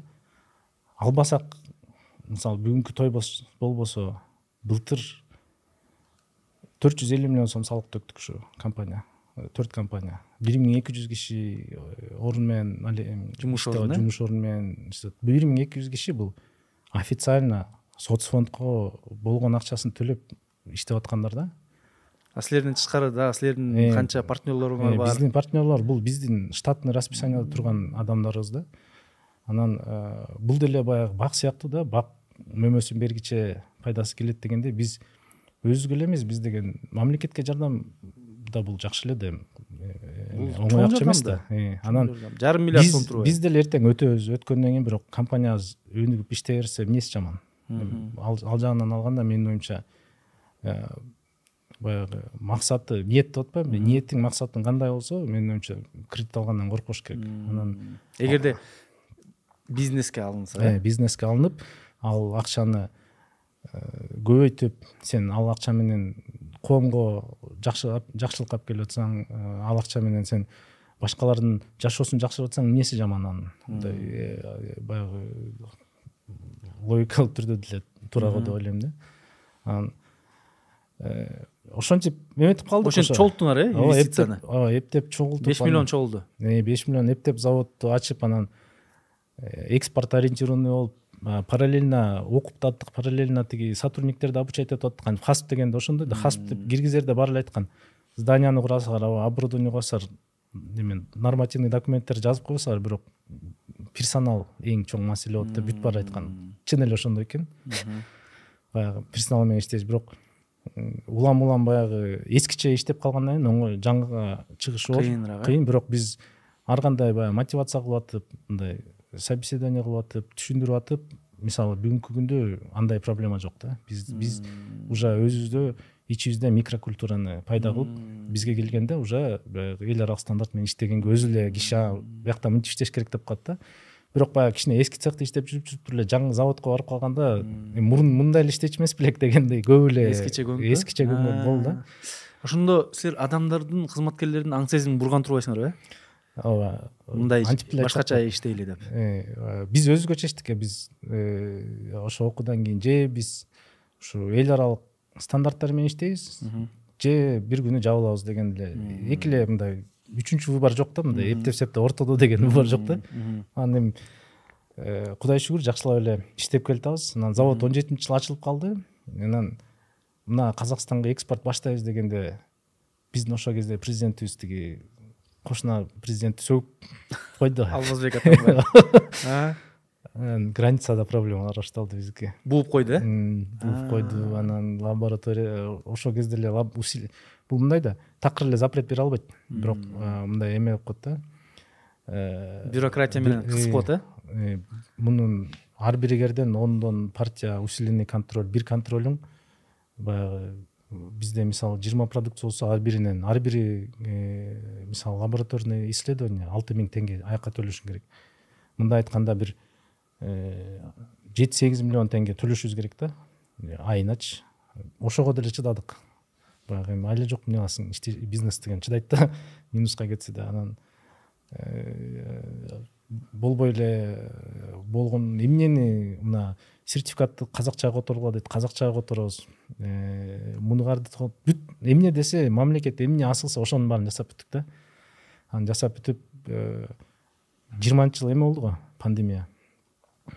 Мындай да казакстанда көп ачык эле айтыш керек. Биздин көп эле продукция контрабанда кетчү да. Бирок биздики ачык полный официально кетчү да.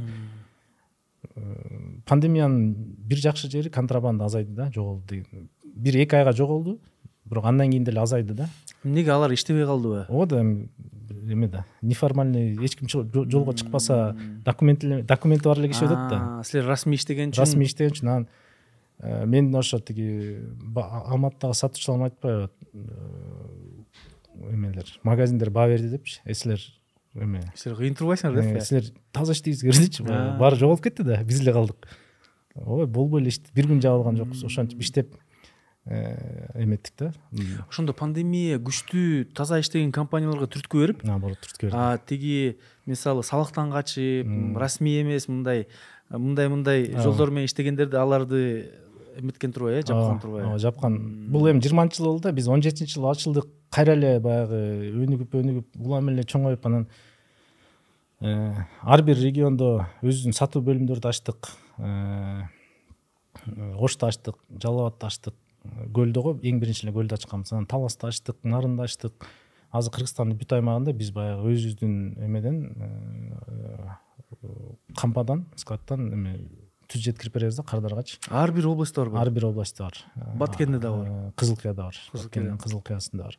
Ошондо мындай айтканда биз баягы болушунча максималдык сервисти көрсөтөлү деп ошого бардык э, ар бир ар бир отделди ачыш бул өзүнчө чоң жумуш да подбор Э, аларды обучать этиш керек стандарттарды өтүш керек.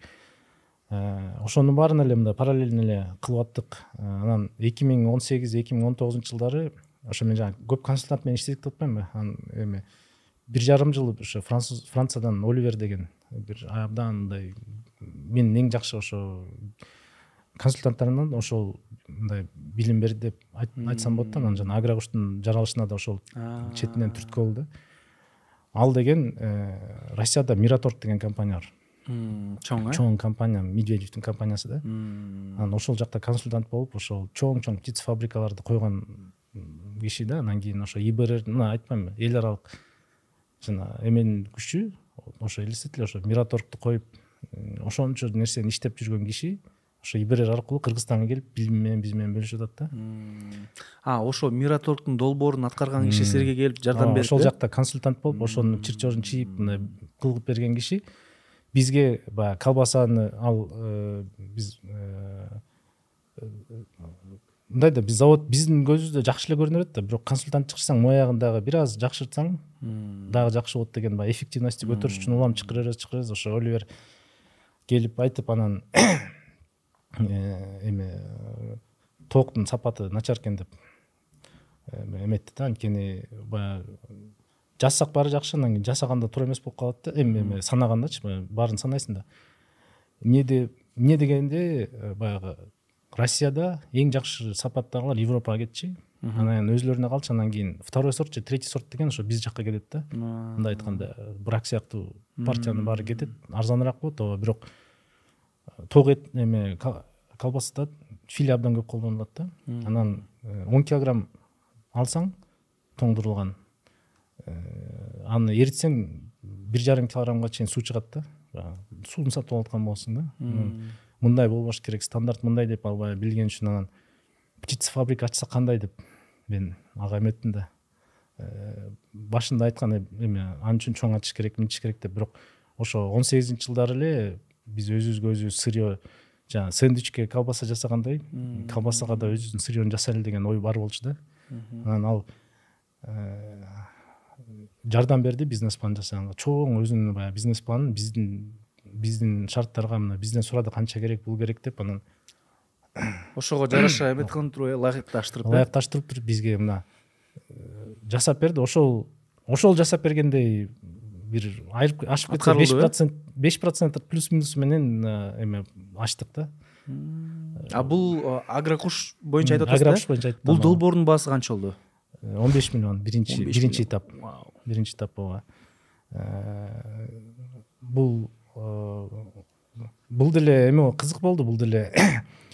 Эме биз көлдө шумкар деген фабрика болчу да эме банкрот болуп калган. Анан кийин балыкчыда э балыкчыда аяка барып ушул жактан алсаңар жакшы экен деп айтты да анан биз ал болсо тиги халык банкта кредит экен да залогдо эме кредит төлөлбөй анан алып коюптур да.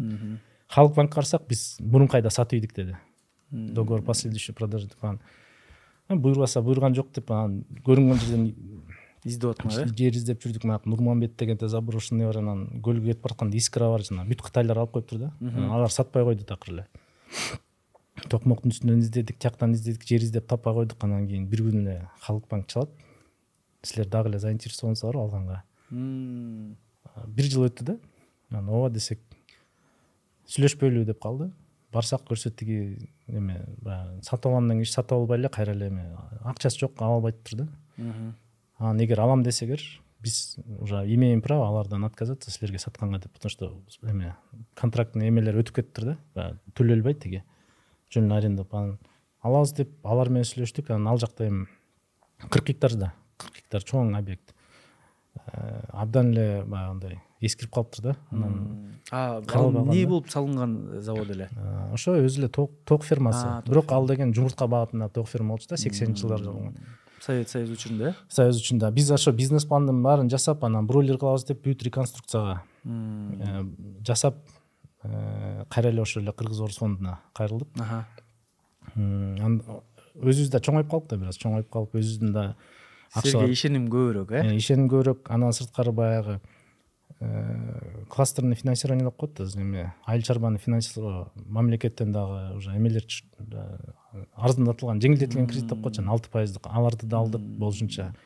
Эң чоң жүз элүү миллион алат ошо жүз элүү миллион тияктан алып бияктан алып анан ибрдин акчасын алып кайра эле ким кредит бере алса ошонун баарынан кредиттин баарын силер аласызбы кредит алып эле. Аны да кура баштадык да анан. Он тогузунчу жылы декабрда сатып алдык да. Анан жыйырманчы жылы пандемия. жыйырманчы жылы январда директорду койдук. Мен директор кылып өзүбүздөн чыккан биз менен башынан бери иштеп келаткан баланы койдук. Өз эме управляющий деп эки үчөөнү анан февралда белоруссияга барып февраль деген мартта экен мартта белоруссияга барып ага чейин уже онлайн консульт эме кылып койгонбуз. Э, баягы ошол жактан специалисттер алып келип иштетмекпиз да белоруссиядан анткени э, мындай э, компетенциясы абдан жакшы беларустарда анан баягы зарплаталары дагы россиянан кичинерээк болуп ошо белоруссияны тандаганбыз да мындай айтканда. Белоруссияга барып үчөөнү алып давайте иштейбиз иштейбиз деп туруп учуп келгенде пандемия границанын баары жабылды тиякта уже контракттарга кол койгонбуз иштеп атат э, блок посттор бүт жерде э, өзүбүз өзүбүздүн фабрикага кире албайбыз киргизбейт да баягы чектөөлөр э чектөөлөр эме заводубуз балыкчыда инкубаторубуз балыкчыда э, тиги фабрикабыз болсо тиги сары камыш айылында да. Анан экөөнүн ортосунда блокпостко коюшкан да анан эми баягы биринчи күндөрдө хаос ким ким экенин билбейт ошентип бирок айта кетчү нерсе бир күн да токтогон жокпуз токтобой эле ремонт кылдык анткени эми баарын башталып да дагы жакшы тиги строительдер кирип кеткенде ичине тамакташып эле эметип эле анан реконструкцияны кыла бердик. Э, кийин ойлосом наоборот жакшы болуптур эмнеге стройканын баары токтоп баалар түшүп тиги услуганын баасы түшүп э, темирдин баасы түшүп биз абдан арзан курдук да. Мындай азыркы баа менен айтканда арзан курдук. Э, болбой эле анан ал жактан подбор персонала кылып окутуп атышты. Э, абдан абдан эле көп мындай э, аракет аракет кылды. Да бул мындай да ар бир кийинки биздин эме проектибиз биз уже көбүрөөк билим менен келген үчүн көбүрөөк тажрыйба э? тажрыйба болгон үчүн мындай уже кайсысын кандай кылыш керекти билген үчүн мындай катаны азыраак силер деле эксперт болуп калдыңар да? Өзүбүз деле эксперт болуп баштадык да параллельно ал жакта деле параллельно окутуп атты параллельно Э, курулуп атты параллельно оборудованияларды э, заказ берип аттык мындай бүт нерсе параллельно иштеп атты. Анан жыйырма биринчи жылы февралда инкубатор үйдү ачтык. Анан кийин э, мартта корм заводду ачтык. Андан кийин жемди да өзүңөр чыгарасыңар? Ооба жерди бул агрокуш деп айта кетчү нерсе бул жакта деген бул целый комплекс өзүнчө. Холдинг турбайбы өзүнчө өзү бир фирма болгону ичи өзүнчө холдинг анан кийин бирок өзүн өзү камсыздайт турбайбы өзүн өзү баары бир компаниянын ичинде болгон үчүн ичинде тегеренет да э, анан э, баягы тоокторду багуучу фермаларды ачтык Мгм. анан кийин э, жайында ошо балыкчынын ичинде баягы тоок союучу чоң заводду ачтык да мындай айтканда баарын комплексте Э, фабриканын ачылышында президентибиз келип ачып берген. Э, ошо жакшы эме болду деп. Ачылышы качан болду? Жыйырма бир болдубу ооба жыйырма биринчи жыл болду. Э, анан э, ошондон бери эле кайра эле иштеп атабыз. Биз ошондо деле кайра эле бул заводду кургандай баягы алдыга бир төрт беш жыл алдыга план коюп эле баштаганбыз. Мисалы э, жыйырма эки птичник деп коебуз. Ошо жыйырма эки птичник болчу биз бир алты жети миң тонна чыгарганга эме кубаттуулугу бар да. Ошону чыгарып ошого жеттик. Анан былтыркы жылы дагы экинчи площадканы кура баштадык. Жер маселеси абдан чоң болуп э, эме мамлекеттен эки үч жыл дегенде жер алып мына куруп буюрса быйыл эксплуатацияга беребиз. Былтыр бир сегиз миң тонна чыгардык буюрса жыйырма төртүнчү жылы он бир миң тоннага чыгабыз. Андан кийин ушинтип ушинтип жыйырма жетинчи жылга чейин эмебиз планыбыз бар да ар бир жылы төрт миң тоннадан кошуп кете беребиз депчи а мисалы тооктун башы менен санаганда азыр канча миң тоокко ба- эме саналган? бир азыр э, бир төрт миллион тооктой. Төрт миллион. Бул эми жылдык жылдык төрт миллион да бул тегеренет да бир жылдын ичинде. Бир мына одновременный посадка деп коет. Одновременный посадка болгондо ар бирине жыйырма беш миңден батат. Ошондо азыр э, уже жыйырма төрт эмес азыр уже отуз отуздан ашып калды фермабыз ошо жыйырма алтынчы жылдын аягына чейин токсон алты фермага чыгарабыз. Токсон алты фермага чыкканда ошо отуз миң тонналык жылдык биздин кубаттуулукка чыгабыз да.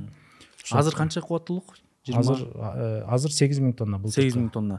Ошо сегиз миң тоннанын ичинен канчасы экспортко канчасы жок э, тооктун эти экспортко кетпейт. Өлкөбүздүн ичинде э өлкөнүн ичинде анын анын дагы бир жетимиш пайызы эле биздин эме колбасага кетет анан киевсиге сатабыз. Сиздердин Анан өнөктөштөрүңөр туура. э өнөктөштөрүбүз. Анан бул киевсиге да өнөктөш болуш оңой эмес. Абдан текшеришет абдан стандарттары стандарты жогору, Э, биз ошолордун баарын ошо айтпаймынбы? Куруп атканда параллельно ошо киевси менен да сүйлөшүп бияк менен сүйлөшүп мындай бүт нерсени мен ойлоп аткам булар тиги россиядан алып келсе жок россиядан да алып келет бирок бир бөлүгүн бизден алышат да. Биз просто бизден бизден э, алганга бул алгысы келет бирок бизде жок канчалык продукция. Ошондуктан мындай айтканда бул баягы чыгарсак сатчу эле товар да анан э, маркеттерде эле сатылат. Азыр базарларда анча мынча сатылбаса көп жерде жок. Анткени жетпей атат дагы эле. Э, Жетишсизби продук- жет- продукция? жетишсиз продукция ооба демек э, эл жакшы таанып калыптыр да? Эл жакшы таанып калды. Анын үстүнө мен айтпадымбы эме бүт эле эме тооктун эти импорт болчу. Азыр мына э, бир сексен пайыз жетимиш беш пайыз импортко түшүп калды бир жыйырма жыйырма беш пайыз өзүбүз жасап калдык бизден башка да анча эме фабрикалар ачылып атат кичинекейирээк бирок жалпысынан бир э, жыйырма беш эле пайызын өзүбүз чыгарабыз азырынчачы ошол ошондой маселелерди негизи мындай бат баттан чечишибиз керек да сону сиз айтып берип атсаңыз мен түшүнүп атам да ата мекендик өндүрүш э, канчалык маанилүү экенинчи бул сиз көп адамдарга үлгү боло аласыз да бул жагынанчы агрокуш ошентип бутка туруп кетти э? А сиз агрокушту мына он беш миллион доллар деп атпайсызбы аны ачыш үчүн ага чейин тиги м, тойбос заводунун кредитин төлөп бүткөнсүңөр да? Же бар беле? жок бар болчу да. Бар болчу эле, бар болчу да анын үстүнө эле алып анан бизде кыргызстанда баягы чоңойгон сайын сен мындай каражат табуу көп деле маселеге айланбай калат проект көбүрөөк важный боло баштайт да. Анан э, гарантийный фонд бар мисалы Кир- азыр жетпесе иштешебиз деп турган. Мындай айтканда чоңойгондон кийин баягы ба- банкка барып сен акча сурасаң э, Андан тескерисинче банктар- бизге келип бизден албайсыңбы деп баштайт да. Анан сен мындай тандай баштайсың кимден алсам депчи. Ошондой. А, силер мындай ай- э, силердин жолуңарды тарыхыңарды караса аябай тез өс- өсүп турсуңар да. Аябай ба- бат өсүп келатырсыңар А, анан чоң эле ийгиликтерди жараттыңар. Ушул ийгиликтин артында эң башкы фактор болуп эмне деп ойлойсуз? Жана башында айтып кеткендей эле эң башкы фактор бул бизге берилген тарбия болуш керек. Анткени ошо төртөөбүз төрт бутан биз ошо чогуу иштеп анан бир бизнес чоңоюп келгенде уже уже биз ответственностьти бөлүшөлүк. Анткени мына иним сэндвичти толук карайт ал жака мен кийлигишпейм мисалы ошол эле колбаса же болбосо тоок эти болсо мен толук кагайм анан байкем болсо мына казакстандагы бизнестерди карап мынтип бөлүшүп алганбыз да анан кийин ийгилик бул өзүбүздүн тегерегибизге өзүбүздөн күчтүүрөөк кадрларды топтоо деп айтсам болот. Анткени баягы ссср кезинде айтылган кадры решает все деген мен ошону жүз пайыз тастыктайм да анткени канчалык болбосун сен баарын билбейсиң да. Бирок э, ошол эле э, команда чогултуу ар бир туура э, орунга туура кишини койгон. Эң чоң ийгиликтердин бири. Анан мен ошо жана айтып атпаймынбы эки миң он төртүнчү жылы ошо бөлдүк производствону өзүнчө карап продажаны өзүнчө карап дегенде сатууда көп эле кишиге кайрылып көргөнбүз. Бизге келип сатуу директору болуп иштеп бербейсиңби десек мындай тааныштар деле келип жок мындай бизге ишенбей эле кеткен анан азыр бизде наиль деген бала иштейт. Ошондой эл аралык компанияда иштечү да супервайзер болуп анан ошого келип айтып анан эсимде да айтканбыз. Биз мындай эл аралык компаниядагыдай шарт кое албайбыз. Бирок перспектива обещаем депчи. Ошого барабыз э? э ошого барабыз перспектива. Ишенсең мына ушинтип өнүгөбүз деп ишенип мына азыркыга чейин биздин баардык сатуу бөлүмдөрүн ошо башкарып келет ошондой ошондой ключевой мындай эмелер бар да мисалы ошо агрокушта эле директор болгон аскат деген бала. Мен ошо айтып атпаймынбы кара колдо тиги эки жыл жашап калды деп. Биз кара колду сатсак ошо бул колбасанын келечеги бар мен да сатпайын деп айылдарга сатып эле торговый агент болуп баштаган эле бала да. Азыркы болсо бизден чоң клейген заводдун директору болуп өстү да мындай айтканда. Э, биз ар бир жерге ошо э, мындай кадрларды жакшы топтой алдык деп айта алам да. Демек эң башкы фактор бул команда э? Албетте. Туура команда. Ушу команданы топтогондо сиз лидер катары кайсы принциптерге таянасыз? Эми биринчи адамгерчилиги албетте. Э, адамдык сапаттары э? адамдык сапаттары профессионалдык сапаттары анан баягы биздин эмебиз э, баалуулуктарыбыз түз келишеби бири бирибизге деген э, сапаттар турат да. Андан кийин мен эле башын эме да. Бизде традиционный даже планерка деген жок айтсам мисалы мен ушунча киши иштеп атат мына понедельник же вторник күнү мына эртең менен мага келди деген да жок менде секретарша да жок эме стеклянный эле эме э, комнаталар. Эшигим дайыма ачык анан кимде эмне маселе болсо любой убакта келе берет да кире берет эми мен айтып атканым ушу баягы директорлор да менин астымдагы анан мен э, баягы делегирование деген бар го ага полномочиянын баарын өткөрүп бергенди толук эле ишенип. Мындай да вот көрүп атсаң адамга сен мисалы ошол эле сатуу болобу же болбосо ошо финанс болобу же болбосо ошо кайсыл кайсыл багытты башкарып анын билими сенден жогорураак болуп турса анда ишениш керек э? ишенип атсаң ооба албетте ишенсең. Сен ага ишеничти көрсөтсөң ал андан дагы жакшыраак иштейт да анткени мага ишенип атат мени контролдобой эле мага баягы мүмкүнчүлүк берип атат деп ал жоопкерчилиги дагы чоңоет ал эме алганычы ошондуктан э, абдан жакшы команданы топтой алдык да анан э, бул э, мына муну ачтык тигини ачтык деп келатпайбы ошонун артында мисалы стандарттар бар да. Эл аралык ошол эле стандарттарды бул стандартты мен как лидер катары келе мына могу стандартты киргизебиз деп айтам. Анан анан киргизе баштайбыз. Мисалы биринчи эле тамак аш болгондуктан тамак аш коопсуздугу болгондуктан эл аралык баягы фсс деген эң чоң дүйнөлүк стандарт.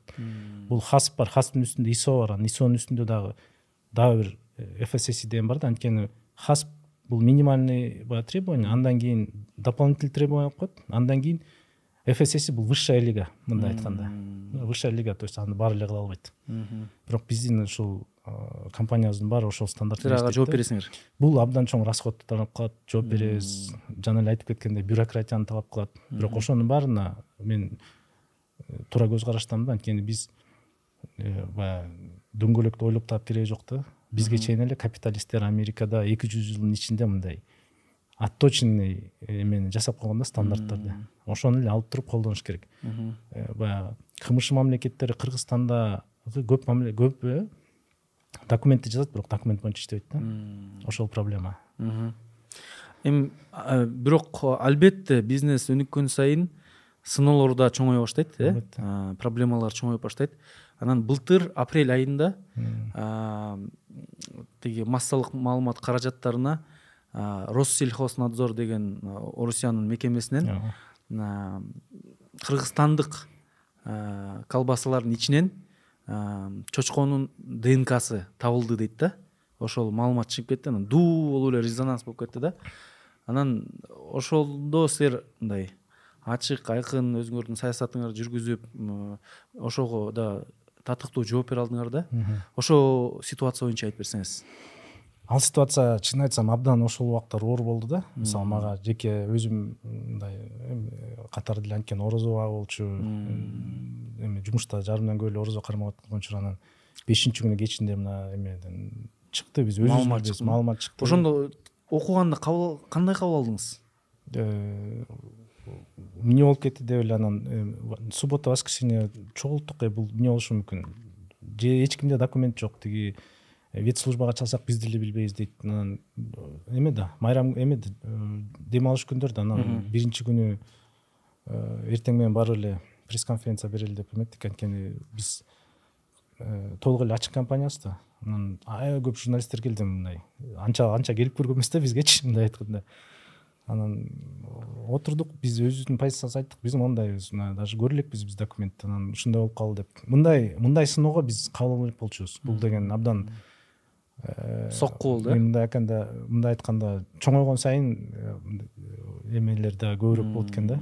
Проблемалар да чоңойт экен анан ойлобогон жерден да проблема келиши мүмкүн.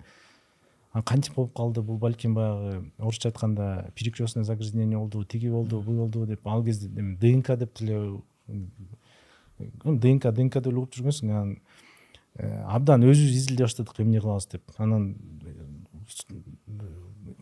информация бергенден кийин ошо менин ыраазычылыгым элдер бизди колдоп кетти да. Учурдан пайдаланып баарына рахмат айтат элем абдан көп киши колдоду мен эми баарын силтеткен жокмун да бирок э, ошол бул маалымат чыкканына карабай жок биз тойбоско ишенебиз деп абдан көп мындай э, колдоолор болгон үчүн биз эми сездик да поддержканы. А. Биз бул жөн эле компания эмес турбайбызбы биз уже улуттук деңгээлдеги компанияга айланып калыптырбыз деп мындай э, мындай колдоону абдан сездик да колдоо абдан сонун болду окшойт. Анткени мен да элибизге ушунчалык ыраазы болуп калдым. Эй жок бул биздин ишкерлер булар таза иштейт буга ишенебиз биз өзүбүз пайдаланабыз э, үй бүлөбүз жакшы көрөт бул продукцияны деп. Анын ичине канча деген белгилүү адамдар кошулуп кетти мындай флешмоб болуп кетти да. Анан сиз дагы ошого ыраазы болуп калсаңыз керек э. абдан ыраазы болдук. Анткени эми биз деле элдердей эле маалым окуп атып атсак эмне болуп кетти деп биз деле билбейбиз эми биз билебиз да албетте биз такыр кошуп кеткенбиз да. Анан кандай болду эмне болду деп бул тиги политикабы саясатпы деп да көрдүк анан э, муну айта кетсем мындай экен да бул он жетинчи жылдан бери эле экспорт кылганда буну дайыма эле текшерчү экен эч качан чыкпай эле жүрүп анан мына чыкты деди дагы кылып койду андан кийин бизди усиленный контролдоп коет андан кийинки ар бир партиядан бизге жапкан жок россиячы. Баягы мисалы балыкты жапты сүттү жапты. Бизди просто айтты силердики усиленный контроль текшерүүнү күчөтөт э? текшерүүнү текшерүүнү күчөтөт деген ар бир келген партияны лабораторияга андан кийинки ошол эле он лаборатория э, он партия ошол эле лабораториядан текшерүүдөн өттү баары отрицательно чыкты. Бирок аны россельхознадзор булардыкы отрицательно чыкты деп жазган жок. Экинчи маселе бул единичный случай болсо россельхознадзор чыгарбаш керек эле да нормативный документке. Бул подтверждение кылыш керек эле же болбосо кайра текшериш керек болчу. Анан экөөнөн чыкса анан жазыш керек да негизичи. Анан ал кезде ал жакта бир аз мындай эме кыргызстанга мындай давление болуп кеткендей жагы да болушу мүмкүн да. Анан э, ошол кезде кыргызстандан эле эмес ошо биздин россиядагы биздин жарандарга абдан ыраазы болдук анткени бизди сатып аткан. Ошол эле москвада новосибирскте дагы бир эки шаарда биздин аптекиктер биздин колбасаны алып барып ошол эле россельхознадзордун лабораториясына беришет. Днк деген мындай экен да бир күндө чыкпайт экен ал ал эме бир жумада чыгат экен да мындай айтканда реагенттер. Анан биз деле башында биринчи жума аябай сарсанаа болдук. Балким чын эле бир жактан чыгып калды. Деп анан бирок Э, москвадан жиберди мына таза чыкты тиги таза чыкты тиги чыкты. Эме э, көрсө бул мындай же бир атайын уюштурулган э? нерсе болуп калды. Ушундай болуп калды. Анан терең изилдесек эгер баягы халал жагынан изилдеп атат да россия халалга изилдейм десе халал лабораторияны отдельно коюш керек экен анткени бул днк деген ошол эле эме кишилер менен кириши мүмкүн мисалы россияга көп нерсе кирет да. Мисалы бизге чейин бир продукция кирет дагы анын составында мисалы свинина болсо андан кийин аны чала жууп туруп биздикине келсе биздикинен чыгат деген сөз да. Ошондуктан халалга текшериш лаборатория. Толугу менен персоналына чейин баягы кирген продукция дагы ошо ошого соответствующий болуш керек экен деп мен өзүмө бүтүм келдим да. Анткени биз абдан көп мозговой штурмда кылдык да кантип мындан ары кантип муну кыла албайбыз деп. Анан лабораторияда бир эле нерсе бар. Эме лаборатория ушул изилдөөнү ушул эле образецке жооп беребиз деп коет да. Мындай айтканда. Кылдык чыкты кийинкисинде чыккан жок эми эмне кылалы деп коет ошондой сыяктуу да. Бирок ошол эле ошондон кийинки эле кеткен партиянын баары ошол эле россельхознадзордун лабораториянын баары таза чыкты да. Мындай айтканда бул бир мындай форс мажор жагдай болуп калдыбы же ошо биздин лабораториянын ошо эме лаборантка может сала жеп туруп биздикин мындай айтканда текшердиби дегендей ал бизден көз каранды эмес шарттар болуп калышы мүмкүн да. Ошондой жанагындай погрешность деп коет го ошонусу бар турбайбы э? Мисалы адамдык фактор болуп кетиши мүмкүн э адамдык фактор болот анан бул днк деген аякта днк чыкты десе биздикилер чочкодон жасайт экен деген уже көрүтүп башташалы да бул мындай эми такыр эки бөлөк нерсе мүмкүн эмес э? мүмкүн эмес да.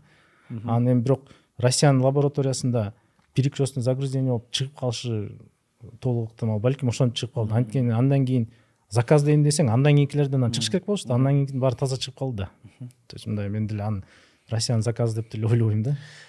Э, дагы бир суроо ушу менен байланыштуу бир документалдык кино көрүп калдым биринчи канал болсо керек.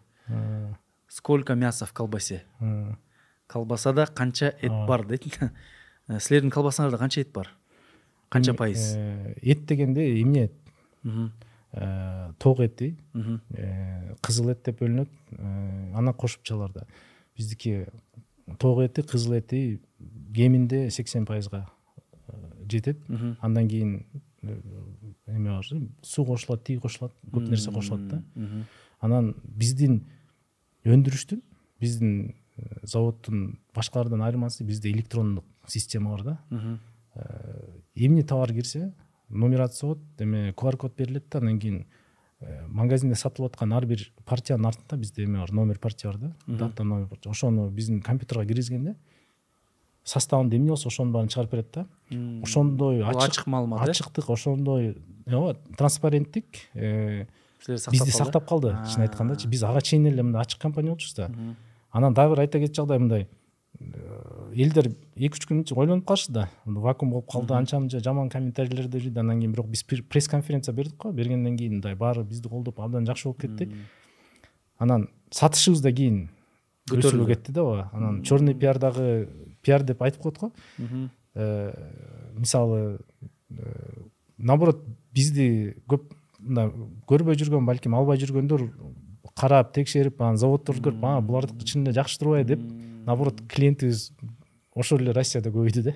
Демек силер бул кризисти деле туура пайдаланып андан татыктуу чыгып кеткен турбайсыңарбы татыктуу чыгып кеттик анткени биз э, баягы элдердин астында жашырчу эч нерсе жок болчу да. Анан ошондо көп эле киши абдан жардам берели жардам берели мынтели деп көп киши каралды аябай ыраазыбыз бирок кээ бирлери болду болду силердин жумушуңар бүттү жаба аласыңар деп дагы мындай анча мынча мындан ары албайсыңар мен эме бизде эме да баягы. Эксперт болгон баягы совет берүүчүлөр абдан көп го. Андай эмелер да болду да. Хейтеры люблю вас деп койдуңуз. Эми мен көп деле комментарий деле бербейм эме деле көп жок да мындай э, сиз ушуга э, байланыштуу мындай критика ушундай хейт болсо сизге мисалы. Эми сизге болбосо керек бирок сиздин продукцияңызга болсо кандай кабыл аласыз? Эми биз эми э, нормалдуу эле кабыл алабыз. Анан кийин бизде баягы стандарттар менен иштеген үчүн ар бир случайнын жоопкерчиликтүү адамы бар да кайсы жакта болду эмне болду анан ар бир кейс. Бизден күнөө болсо да болбосо да териштиребиз бул эмнени берет бул биринчи ушул жана стандарт талап кылат бизден ушуну анан муну кийинки болтурбоого кайсы жолдор кайсы өзгөрүүлөр керек деген анан представление болуп э, аны утверждение кылабыз анан кийин балким эми биз деле идеально таза эме иштелбей туура кээ бир жерден ката кетип калышы мүмкүн да. Ошондой случай болсо мисалы биз сразу эле мындай жакшыртканга аракет кылабыз да. Кайталанбаш үчүн кайталанбаш анткени бул ошол эле документтер ошол эле нормативдер бул деле заман менен өзгөрүп турат да. Мисалы бир случай болсо бул случай могул үчүн болуп калган турбайбы? деп.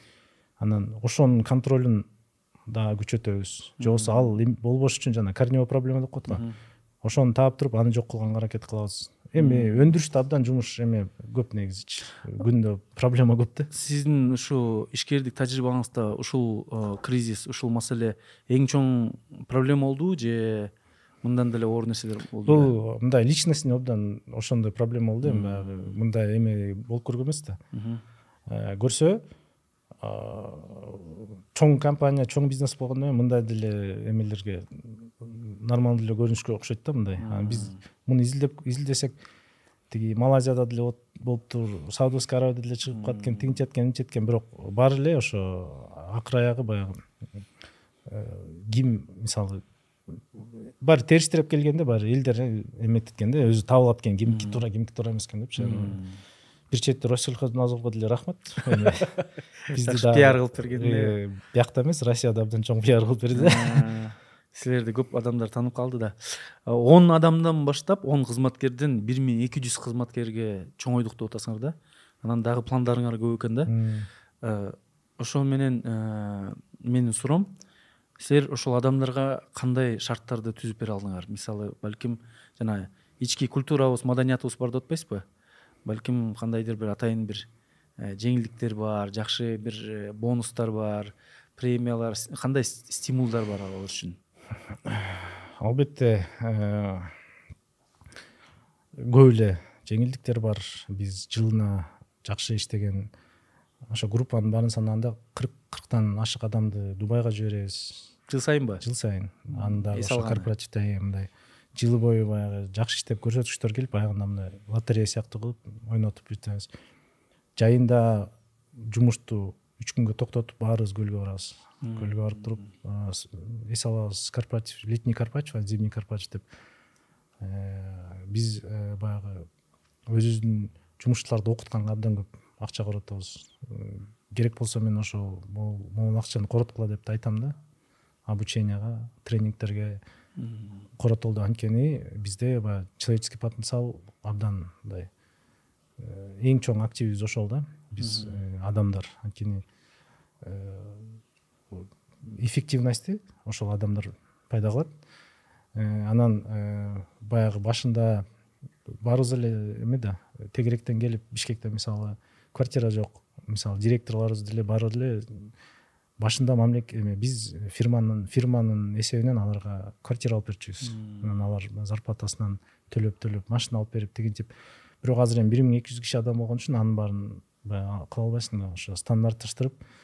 Э, көп эле эме премиялар бар. Мисалы единовременный премия бар же болбосо постоянный премиялар бар. Анан кийин бир нерсени жакшы аткарып же болбосо бир нерсени баягы ноу хау кылса ага дагы чоң премиялар бар. Жылдын аягы менен жакшы иштегендерге дагы баягы э, эме э, учредительдердин атынан деген да премияларыбыз бар. Эми мындай э, биз биздин максат мындай прям көп акча табуу эмес да. Биздин максат болушунча мындай жакшы компанияны түзүп бул компания биз кеткенде деле жүз жылдап иштеп калса деген туруктуу э? Туруктуу. Анын үстүнө биз баягы э, улам эле баягы максатты койгондо мисалы мен э, он тогузунчу жылы ошо он жыл болгондо компанияга. Э, отузунчу жылга чейин кыргызстандын бир процент ввпсын ички дүң продукциясын биз жасайбыз деп айткам да. Он тогузунчу жылы? Он тогузунчу жылы. Ошондой максат койгонсуңар ошондой максат койгонбуз анан анча мынча кээ бирлери ишенген эмес тиги сен э, эме сен өнүкчү мамлекет деле өнүгүп атпайбы чоңоюп атат да деп мен ошону айткам мамлекеттен биз эки эсе бат өнүшүбүз керек үч эсе анан э, кыргызстан эмес орто азиядагы ошо айыл чарба тармагындагы чоң үч компаниянын ичине киребиз деген дагы айткам да анан былтыркы жылы биз ички дүң продукциянын ноль беш пайызын биздин компания берди кыргызстандагы ар бир эки жүз сомдун бир сомун мына былтыркы жылы биз жараттык. Бул абдан биз үчүн мындай гордость сыймык сыймык да. Анан э, мындан ары дагы эми э, сентябрда бизге мына ошо он беш жыл болот бишкекте бизнес баштаганыбызга. Кийинки он беш жылда тоону казбай туруп жаңы кумтор жасайбыз. Экономикалык. Сиз айтып атсаңыз менин ичим кичине мындай эметип кетип атат дуу болуп анткени мына отуз жыл деп кумторду мына өзүбүзгө алдык деп атабыз биз деле дагы он беш жыл болсо биз деле кумтордон кем калышпаган компания түзөбүз деген максатыбыз бар да. Жакшы максаттарды коюп турсуңар кудай колдосун силерди анан дагы мындай кызыктуу нерсе болуп атат сиз чечим кабыл алгандачы командаңыз менен кеңешесизби же өзүңүз кабыл аласызбы? Кайсы чечимди бул чечимдин баягы эмесине приоритетине байланыштуу да. Эгер стратегиялык чечим болсо албетте команда менен команда менен сүйлөшөм алардын оюн угам анан өзүбүз да үй бүлөдөн да сүйлөшөбүз. Анан өзүм дагы көп көп ойлоном анычы мисалы спорт менен жүрбөйбүзбү мисалы тышка чыгып алып чуркаганда айрыкча бир саат эки саат чуркайсыз да. Чуркаганда ушул проблема мындай болсо кандай болот деп абдан мындай эч ким сага баягы тоскоолдук кылбаган үчүн баягы чуркооң дагы полезный болот. өзүң дагы ошону ойлонуп анан мындай жети өлчөп бирге истегендей чечим кабыл алганга аракет кылабыз анан бирок бүгүн компанияда мисалы көп чечимдер баягы айтпаймынбы делегирование же болбосо биз баягы көп нерсени эле мага жетпей эле на уровне директоров чечишет да.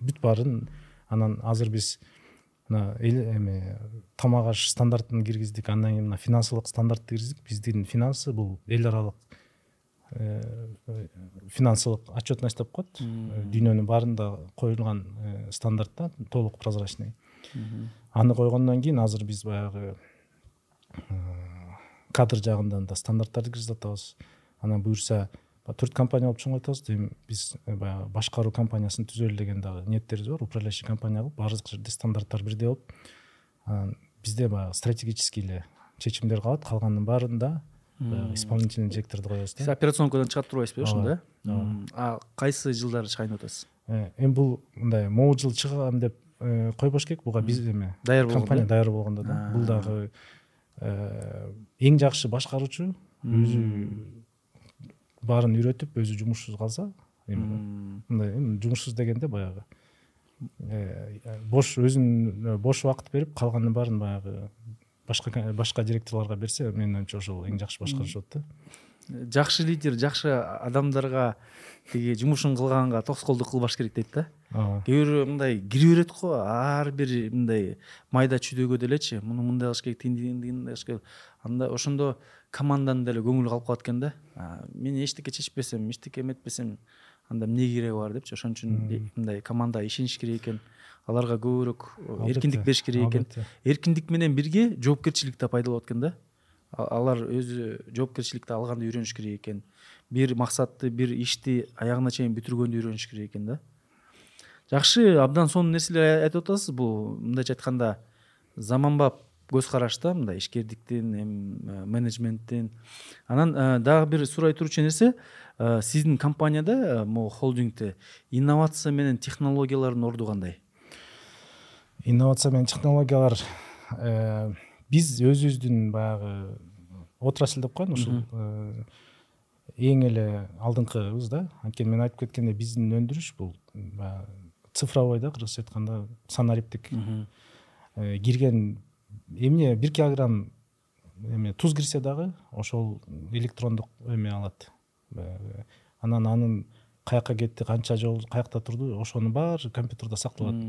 Андан сырткары азыр биз эми ар бир э, стандарт э, рабочее место деп атабыз мына россиядан кайдзен көп жылдай кайдзен эмени башкарып жүрүп эми санкцияга байланыштуу жабылып калып ошондон келгендер аларга да кайрылып эме диагностика кылдык компаниябызда э, диагностика кылганда бизде деле толтура кемчиликтер бар деп чыкты анан мына буквально мына кечээ эле аны менен келишим түздүк да мына бизге ар бир баягы эффективностьти дагы көтөргөнгө депчи анткени компания чоңойгон сайын мурун билинбей жүргөн бир эки пайыздык жакшыруу аягында абдан чоң эмеге жыйынтыкка алып келет да. Ошондуктан биз азыр мындай точечно ар бир жерди мындай микроскоп менен караганга өтө баштадык десем болот да. Бунун баары жаңы биз эчтеке ойлоп тапкан жокпуз. Мунун баары ошо дүйнөдөгү баары эле батыш өлкөлөрүндө да эң өнүккөн. Ошол жактагы баягы лучшие практики деп коет биз ошолорду эле кем калышпай анан жана биздеги иштеп жаткан программа батыш мамлекеттерине дагы эми кирип атат. Биз ошолор менен параллельно кирип атабыз. Анткени мен ошо айтпаймынбы жана обученияларды бөлүп келдик деп э, германияда лидл деген абдан чоң эме бар.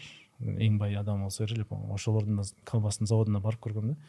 Ошо он сегизинчи жылы алар деле ошону киргизип атышкан. Биз деле ошондо баштаганбыз да. Мындай айтканда эң астыңкылардын ошо прослеживаемость алардыкы бирок эми албетте ал жакта мүмкүнчүлүк чоңураак баягы технологиялар өнүккөнүрөөк үчүн бирок принцип работы биздики деле ошол сыяктуу да. Есть мындай айтканда эгер э, мамлекет катары биз алардан эми жыйырма жыл отуз жыл артабыз десек эми жеке анча мынча мисалы биздин завод алардан балким эки жыл артабыз да. Жаңы технологияларды колдонуу тарабынан. Балким эми эки жыл бул лидерлеринен. А балким кээ бир кээ бир бир заводдорунан кээ бир эмес абдан эле көп заводдоруна барып көрдүм. Биздики эле э? жогору э. муну көп эле айтышат да мындай бизге көп эле келишет да. Эме биз күткөн эмеспиз силерде ушундай өндүрүш бар экен деп абдан эле ыраазы болуп кетишет.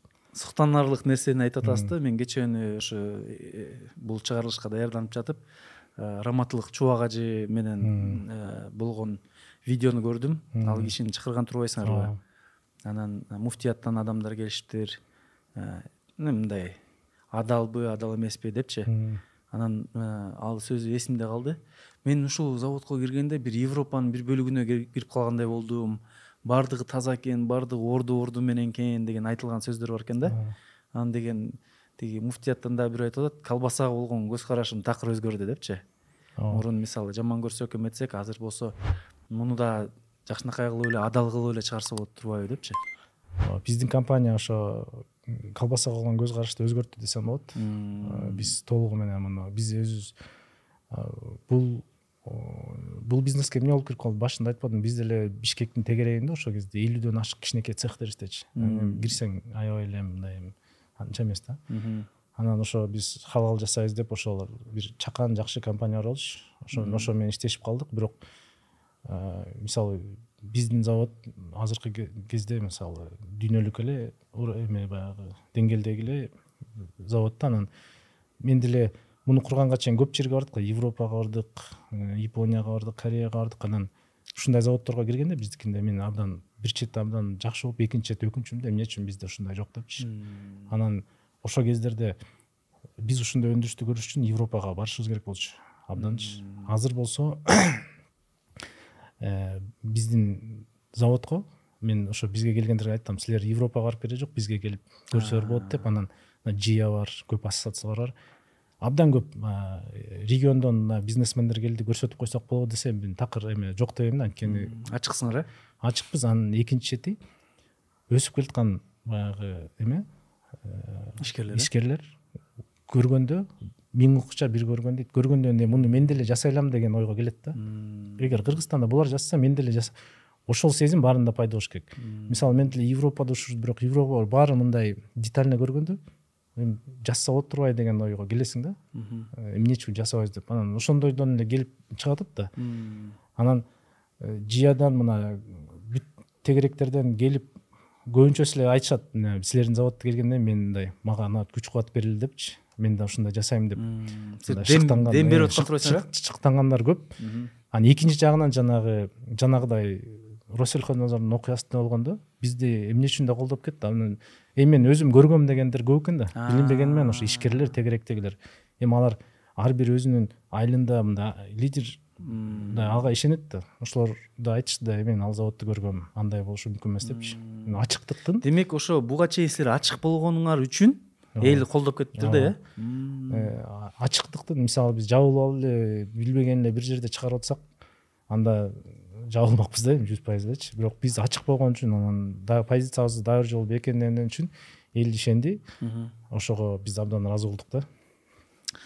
Менин оюмча силердин ачыктыгыңар жана ошондой эле жанагындай жогорку стандартты кармаганыңар анан үчүнчү фактор эми сиз дагы ар кайсы долбоорлорго катышып жүрөсүз өзүңүздүн баалуулуктарыңызды жеткирип жатасыз да? Инсан катары сизди көп адамдар тааныйт ишкерлер тааныйт ошол дагы өзүнүн бир факторун ойноду деп ойлойм да. Эми эмеге өтсөк мисалы сиз э, мен эки жолку айронменсиз триатлон менен машыгасыз. Айронмен деген дистанция дисциплина триатлондо эң оор дистанциялардын бири болуп саналат э? Аны айронмен деген статусту алыш үчүн он жети сааттын ичинде төрт километр сүзүп жүз сексен километр велосипед тээп анан аягында кырк эки километр марафондук дистанция чуркашың керек. Мунун баары тынбай э, бир бир күндүн ичинде туурабы. Э, сиз эки жолу өттүрсүз бул дистанциянычы э, барселона менен италия италия эмилия романия. Э анан бул триатлонго эмне болуп келип калдыңыз? Анан эмнеге бул спорт менен машыгасыз? Бул спорт мен бул триатлонго келип калганымдын себеби байкал деген досум бар.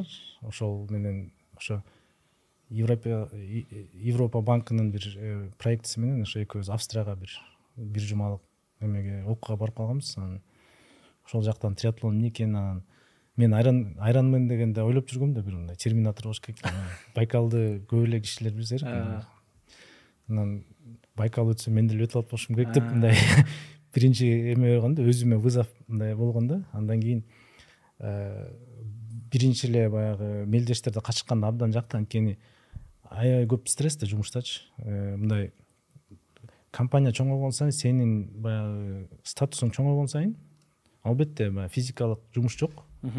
Бирок ар бир кабыл алчу чечимиң абдан мындай ответственный да анан мындай көп эмоцияга калдырбай э, жет өлчөп бирге сыяктуу ушундай эме да мындай сенин чоңойгон даражаң чоңойгон сайын сенин чечимиң көп кишиге таасир этет да.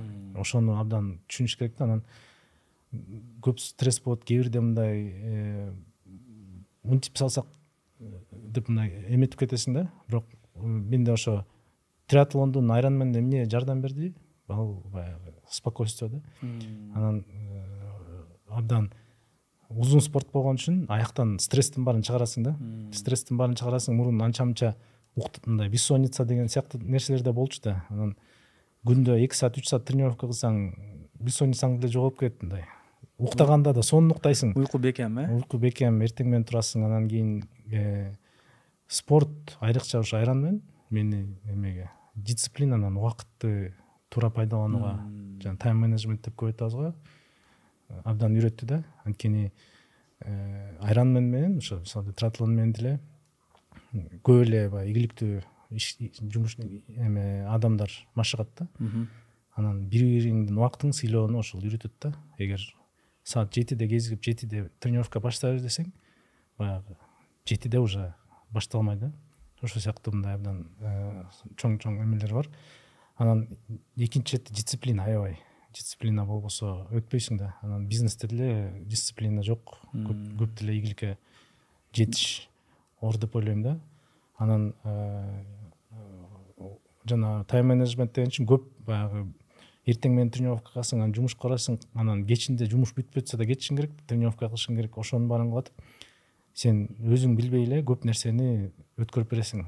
Жумуштарчы муну сен кылып кой сен анан башында ойлой беребиз го мен эң жакшы кылам анан мен мен контроль кылсам жакшы болот депчи а сен берип койсоң сен ойлогондон да жакшыраак жасашат да. Анан ошондон жанагы ишеним пайда болот. Анан потенциал сенин астыңда иштеп аткан э, бир чети мына абдан эме болот. Өзүнө ишенич берсең жана ага мүмкүнчүлүк берсең анын жоопкерчилиги чоңойот экинчиден ал инсан катары өсөт.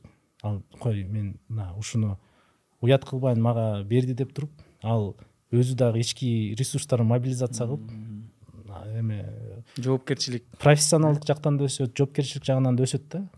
Духу да мындай ички сапаттары да мындай жакшырат болуш керек э? мындай айтканда жана англисче вин вин деп коет го эки оор тең утасыңар сен берген катары дагы сен сенин бош убактың пайда болуп атат. Ал болсо баягы өсчү убагы болгон үчүн өсүп өзүнүн потенциалын реализация кылганга дагы мүмкүнчүлүк алып атат да. Ошондуктан бүт нерсени эле негизи э, өзүңдөн жакшы э, билген бирөө болсо бергениңден коркпош керек да акыры эле анан жок мынтип анан туура эмес чечим болуп мынча жоготобуз деп ойлоп отурсаң андай менен алыска кетпейсиң да. Анан эгер сенден ошол бир э, бир багыттын специалисти сенден жакшыраак да. Анан ал ката кетирип атса сен деле ошондой катаны анын ордуна болсоң кетирмексиң деген дагы позиция бар да. Ошондуктан албетте кээ бирде каталык аракет туура эмес болот бирок э, мен баарына эле айтам эчтеке болбойт. Кийинкисинде эми кандай кылып аны кылбайбыз дегенге. Э, бирок баягы бизде жакшы команда топтолуп атпайбы мына биздин ийгиликтин эң эле башкысы ошо биздин сотрудниктер ошо биздин тегерегибизде иштегендер э, ар бири мындай дайыма өнүгүп турат да. Андан кийин мисалы ушуну кыл деп берсең мына мага ишенип атат деп анын жоопкерчилиги эки эсе өсөт ошо менен ал да өсөт биз да өсөбүз анын артынан компаниябыз өсөт дегендей. Синергия да? Айронмен бул чоң суноо да. Анан тиги финиш кылып атканда сиз кыргызстандын желегин көтөрүп ошол жерде желбиретип э, финиш кылыптырсыз э, whatsapp э, аватаркаңызда да турат бул сүрөт. Сонун сүрөт болуптур анан ошо финишти өтүп баратканда он жети эми он жети стат эмес ага чейин эле бүтүрсөңүз керек. Жананча чоң дистанцияны бүтүргөндө ушунча даярданып жүрүп ушунча машыгып жүрүп анан биринчи жолу өткөнүңүздө кандай сезим болду? Биринчи жылы он тогузунчу жылы өткөм абдан башкача сезим болгон анткени биз баягы өтүп көрбөсөң билбейсиң да абдан деп анан бул негизи айта кетчү нерсе адамдын денеси айша эле эме экен да. Чеги жок. Чеги жок экен да. эмне кылсаң деле баягы туура подход кылсаң абдан эле потенциалыбыз чоң экен жөн эле уктап жатыптырбыз да. Э, эми кырк эки километр жүз сексен километр велосипед тепкенден кырк эки километр чуркаш абдан эле оор бирок абдан кыйын болуп бирок ошо мына фиништин үндөрү угулганда ушунчалык дем чыгып ичиңен баягы жетине албай э? Жетине албай уже күч пайда болуп каяктан дагы анан флаг көтөрүп э, абдан мындай башкача сезимдер болот. Айрыкча ошо биринчисинде да экинчисинде билесиң да мен азыр баары бүтөм депчи мындай уже опытный болуп каласың. Абдан э, жакшы сезимдер болот. Андан кийин өзүңдү дагы көбүрөөк сыйлай баштайсың деп айтсам деле болот да. Мен мына компаниянын албетте мен башчысымын лидеримин бирок компанияға мен жалғыз елдікке жалғыз жеткен жоқпын да. Бұл болды. Баяғы командамызбенен жеттік. Ііі тегеректегі бизнесменшілік істеп жатқандардың игіліктерімен жетті да. А бұл жақта бұл сен өзің жалғыз мына эми албетте үй бүлөң жардам береді мысалы келіншегің абдан колдойт бірақ башынан аяғына чейин ошону өзің өтіп атасың да. Ошондуктан бұл жеке өзүңдүн жеңишиң деп да кабыл да өзүңдүн өзүңдүн үстүңөн да. Өзүңдү өзүң жеңген сыяктуу мындай абдан жакшы эме келет. Анан э, орусча айтканда уверенность деп коет го. Өзүңүзгө ишеним э ишеним абдан өсөт да. Анткени муну эми аябай эле аз пайыздагы кишилер жасайт да. Анан мен да өттүм ошонун ичиндемин деп мындай көп нерселерге башкача карай баштайт экенсиң эми мен билем сиз э, өзүңүз эле машыгып жүрбөй. Коомубузду дагы спортко үндөп спорттук иш чараларды колдоп каражат бөлүп берип өнөктөштүк кылып жанагындай спонсор болуп жүргөн проекттер бар да? Анан бул сиз үчүн сиздин компанияңыз үчүн эмне үчүн маанилүү эми биз э, баарыбыз эле мындай кыргызстандыкпыз да кыргызстандын өнүгүүсүн каалайбыз э, калкыбыздын мындай саламаттыгын саламаттыгын карайбыз да. Э, ошондо эки маселе бар да биз жок дегенде ошо. Массовый спортко көндөшүбүз керек да бул деген ошол эле жүрөктүн эң мына э, булчуңдардын мындай сергек жашоого үндөшүбүз керек да жана здоровый образ жизни деп коет го ошого сериктесек бул экономикалык эффекти абдан чоң болот да. Э, спортто жүргөн адам э, эффектив мындай бир топ эффективдүүрөөк иштейт Э, мээнин иштеши да батыраак болот. Анан азыраак ооруйт. Азыраак ооруйт деген сөз э, баягы э, калктын саламаттыгы жогорулойт деген сөз. То есть бул мындай айтканда социалдык жагы да мына мунун эффектиси чын эле чоң экен э мен мен мен менин оюмча чоң анткени мен өзүм ошого катышып жүрөм да. Анан спортко мындай катышкан катышканга чейинки абалым менен азыркы абалым такыр бөлөк мен азыр мындай абдан өзүмдү мындай өзүмө ишенип мындай эркин э эркин анан анча мынча оорубайм мындай айткандачы ошондуктан соответственно эмебиз дагы эффектибиз да өсөт да көбүрөөк болот ооба албетте мен мисалы азыр сегиз саат деле иштебейм андан азыраак деле иштейм бирок баягы спортто чуркап жүргөндө деле бирок көп эле мындай жумушта чечилчү маселелерди ойлонуп чечип коем уже кабыл алып коем да мындайчы а мындай болуш керек мындай мындай болуш керек деп. Ошол жагынан деле эгер спортто жүрбөсөң качан ойлоносуң? Үйгө барып ойлоносуңбу? Бул сага жеке өзүң менен өзүң калып өзүң менен өзүң сүйлөшкөн учурда анан өзүң менен өзүң мындай э, көп нерсени ойлонгонго шарт түзгөн учур.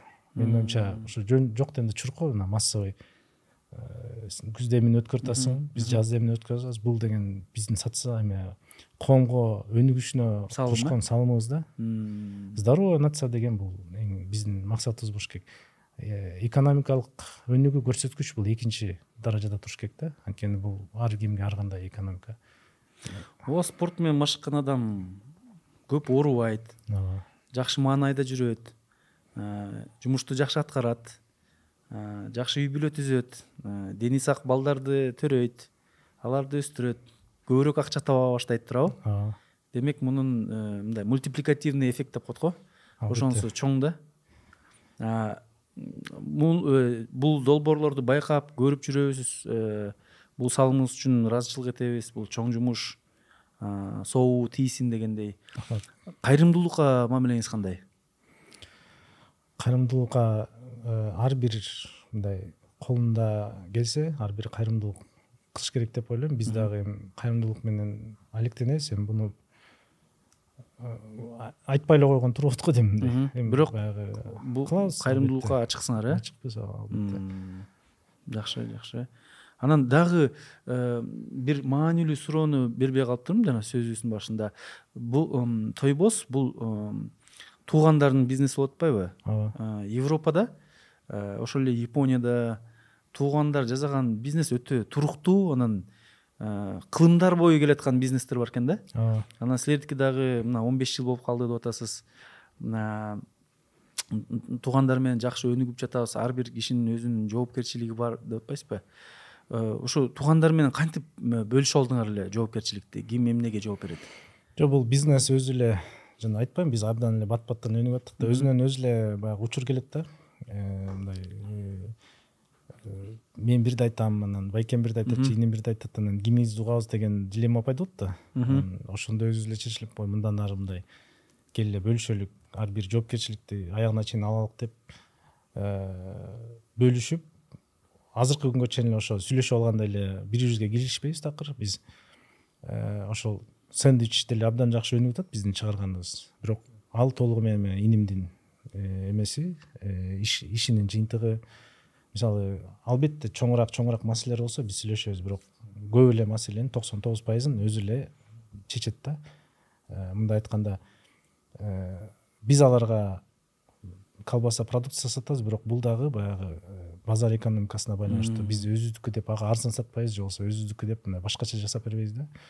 Мындай рыночный отношения. Кардар сыяктуу кардар сыяктуу эле ошондой анан ошол нерсе- нерселерди анда чечип алыш керек турбайбы башында эле бүт бүт нерсе э, экономикалык негизде болуш керек. Анан жок биздин бул эле деп баягы бир бир бизнесмен экинчи бизнести мынтип э, сүйрөгөн болбойт да. Э, бизнестин баары эле ийгиликтүү боло бербейт да. Эгер ийгиликтүү болбой атса жаап койгон туурараак да аны кээ бирдечи демек э, бизнести туугандар менен жүргүзсө болот бирок ортодо бизнестин ичиндеги мамиле кардар менен же кадимкидей өнөктөш менен эле болгон мамиледей болуш керек э? Албетте ооба. Э, ошондой болуш керек мисалы мен э, бизде деле мына эже менен чогуу иштейм мен. Анан биз деле сүйлөшүп алганбыз. Жумушта биз коллегабыз. Үйдө ооба тууганбыз бирок жумушта коллегабыз. Аякта э, буну баарыбыз эле көрүп турабыз да ушундай туура болоорунчу ошондуктан жакшы эле көз караштабыз да. Бул абдан мындай э, башында чечип алчу маселе да. Анткени мынтип өйдөн чоңоюп кетсең э, биз дагы эми он беш жыл деле көп эмес да. он беш жылдын ичинде абдан эле чоң өнүктүк да. Анан биздин артыбызда биздин бала чакалар турат. Алар кандай болот деген үчүн ошондуктан э, башынан эле мындай өзүбүз мындай э, өзүбүздүн ар бир өзүбүздүн доля участие деп коет го ошолорду бекитип мына меники бул болсун бул болсун бул болсун деп. Мисалы мен башкарган үчүн премия алам өзүмдүн эменечи мындай айтканда жакшы башкарсам ошондой эле иним алат. Бул бүт баары э, бизнес подход анткени. Биз ошого өзүбүз эметтик да жок биз мына э, батыштыкындай. Батыш дегенде эми баягы дүйнөдө эң алдыңкы кандай модель болсо иштеп жаткан ийгиликти давайте биз да ошондой кылалы деп. Анын баары эле ушул баягы баарыныкы эле ошондой да. Баягы жумушта жумушта үйдө үйдөй да бирок баарына эреже бирдей болуш керек э? Мындай албетте менин тууганым анан балам анан атам анан жок андай эмес. Мен э, туугандар деле көп иштебейт бизде. Э, биз эгер жардам бере турган болсок анан башкача деле жардам бергенге аракет кылабыз да. Анткени биз айтпаймынбы микроклиматты сакташыбыз керек да компаниянын ичиндечи. Анан э, бизге билбесе деле балким ылдый жактан деле мен тууганымын деп баягы көп э, сөз болбосун деп туугандарыбызды ал- албайбыз да мындай эми анткени ал этапты өттүк уже биз убагында баягы туугандар менен иштешип баарын иштешип бизнести өнүктүрөм десең баарына бирдей болуш керек анан э, максимально мындай э, баарына бирдей шарт түзүш керек да. Анан дагы бир акыркы суроолордун бири сиздин э, могу менеджмент ишкердигиңиз бул көпчүлүк адамдарга жакшы үлгү жакшы көрсөткүч болуп жатат да. Анан азыр бизнес форумдар көбөйүп кетпедиби? Арасында пайда пай- пайдалуусу бар пайдасыздар да көп. Анан баары эле айтып берет да ар бир адам ишкер боло алат ар бир адам миллионер болот деп эле мындай э, жөн мындай э, пустой деп коелу бош мындай үмүттөрдү берип коюшу мүмкүн да. Менин оюмча ар бир адам ишкер боло албайт бирок ар бир адам аракет кылып көрсө болот да. Анан сиздин оюңуз боюнча ошо аракет кылыш үчүн ошо ишкердикти ийгиликтүү жүргүзүш үчүн кандай сапаттар керек? Эң башкы сапаттар. Эң биринчи ишенич керек деп ойлойм анан сен айтып кеткениңе мен толук кошулам толук кошулгандан да муну баягы статистика деген бар да э, аны жок кыла албайбыз ачылган үч компаниянын экөөсү үч жылдын ичинде жабылат анан э, калган компанияда он беш жылда токсон пайызы жабылат да. Э, бул жашоо цикли ушундай да эми статистика. анан өзүңөр деле эсептеп көрсөт ошондо жүз компания ачылса ошонун бирөө же экөө эле калат он беш жылдан ашык балким үчөө калат ошондуктан э, мунун баарын так билиш керек анан э, э, ишенич болуш керек. Анан мен да айтып кетер жерим биз көп нерсени окубай туруп эле жасап келиппиз да мындай интуиция сыяктуучу. Ошол нерсе да ички интуиция болуш керек деп ойлойм. Анткени кийин мен ошо баардык хасптарды анан мынтип иштеш керек мынтип башташ керек дегенди үйрөнүп алып эгер он беш жыл мурун ушуну окуганда эми бизнести баштабайт эле болчубуз депчи. Ошончо Коркмоксуңар, э? коркмоксуз деп. Билбегендик дагы кээ бирде жакшы экен да билбей эле баштаганчы. Бирок бир нерсени аягына чыгарыш керек баштагандан кийин. Бирок эгер болбойт бу- бул статистика деген эме да анан мен баягы математикага жакшымын деп атпаймынбы эмне үчүн мындай окуп алган? Мен э, университеттен жана эмеге өттүм деп атпаймынбы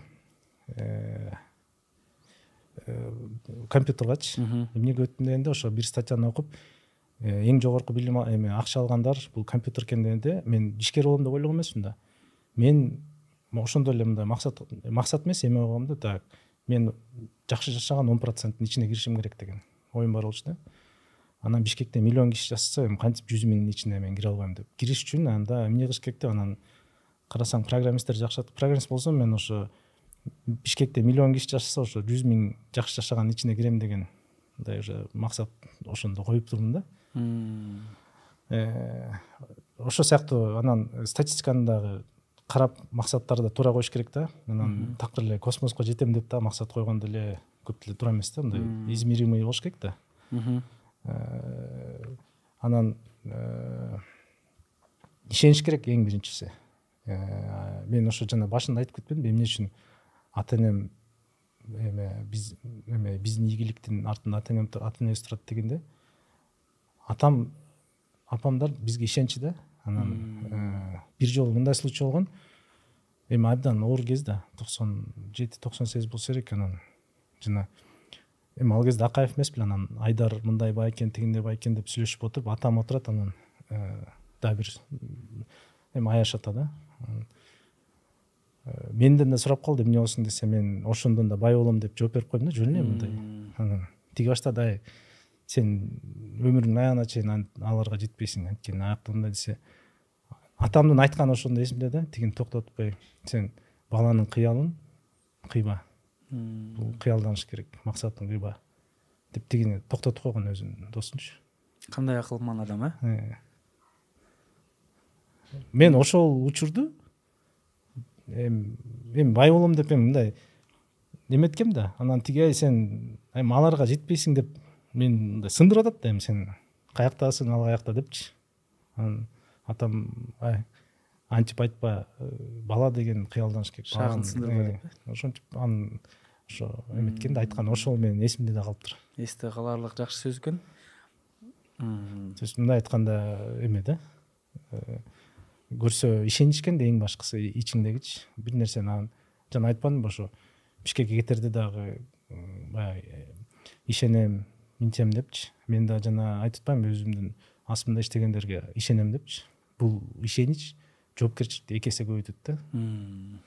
Ошол маанилүү да. Эми кудай тааламдын бергенин карабайсызбы? Сиз жакшы ниет коюп турсуз. Жүз миң адамдын ичине кирем депчи жүз миң адамдын эле ичине кирбей жүз адамдын анан жүз ишкананын ичине кирдиңиз да кудай буйруп анан ушунун баардыгы эмне үчүн? Эмне үчүн дегенди ошо көп сурайт да жана смысл жизни депчи. Жөн эле баягы эртең каарыганда мен бекер жашаган жокмун деп айтыш үчүн э, экономикабыздын мен э, баягы чын айтканда патриотмун. Кыргызстан өнүксүн дейм да анан э, жөн эле баягы сөз жүзүндө эметпей мен андан көрөөк иш менен иш менен кылам мына мен ушундай максатым бар ушуга жетем анан мен азыр иштебей койсом деле балдарыма деле өмүрүнүн аягына чейин жетиштей мисалы эме активде бар да бирок болушунча колдон келишинче көбүрөөк кишиге жардам берсек деген максат да бар экинчи четинен ошондуктан дагы мына карыйбыз да. Өлөргүң келет. Артты карап мен баягы колуман келгенди кылдым дегендей кетишибиз керек да. Анан э, кээ бири европага көчүп кетип атат кээ бири жака көчүп кетип атат мен э, кыргызстанда эле калып кыргызстандын өнүгүшүн көргүм келет да. Биздин балдар өнүккөн мамлекетте жашасын анан э, ошол рахат берет анан ийгиликтер мисалы ар бир жылы эле бир завод ачып атабыз да. Мисалы былтыр оштун ачтык. Анан көрүп рахат аласың ошондон. Ошол дагы абдан чоң мындай эме берет дем берет да. Ушул чыныгы жаратмандык э чыныгы мындан кийин деле айтпайм астыда абдан чоң максаттарды коюп алганбыз анан ал койгондон кийин өзүнөн өзү келбейт да иштешиң керек. Анан иштеш үчүн э, бир нерседен бирок ошо экинчи чети бар да. Э, баягы балансты да сакташ керек да. Үй дагы көп э, убакыт бөлүш керек. Бирок убакыты да четип кетсин деп мисалы мен баягы көп эле тойлорго же эмелерге барбайм да. Анан соц сетьтерде деле бир бир айда балким баары чогуу бир саат отурам да и то кээ бирде эме болсо мындай а так болушунча могуну могул мага керекпи кереги жок деп эле алып салгам да мындай измеримый бир нерсе болсо ошо менен эле а убактыңызды кадимки жашоодо кантип коротосуз тренировка жумуш үй Э, мен азыр балдарым деле чоңоюп келатат мен балдарым менен көбүрөөк болгонго аракет кылам. Анан алтынчы базар күндөрү толук үйдөмүн да. Э, эки жака чыкканга эми жумушка байланыштуу көп жака чыкканга туура келет да. Бирок ошо базар күнү ушу дем алыш күнү үйдө болгонго абдан аракет кылам. Үй бүлөңүз менен кандай убакыт өткөрөсүз эмне кыласыз э, дем алыш күнү мен эме повармын үйдөчү эми повар деп мындай айтылат бирок көбүнчө эле кафеден эле барып эле тамак ичебиз да мындай. Бирок менин жоопкерчилигимде да балдарды өзүңүз бышырасыз тамак. Жайында кээ бирде мындай илхом келгенде бышырам а так мындай кафеден эле барып тамактанып турам. Үйдөгү балдарым да билет да бүгүн дем алыш күнү ата эмне эмне жейбиз депчи? Ошондой. Балдарга кандай мамиле кыласыз? Катуу кармайсызбы же эркинби эркин. Ата энебиз бизге кандай тарбия болсо биз деле ошондой тарбия беребиз. Эркин дегенде эми албетте баягы телефонго да чектөөлөрдү киргизебиз. Мисалы кечкурун алабыз.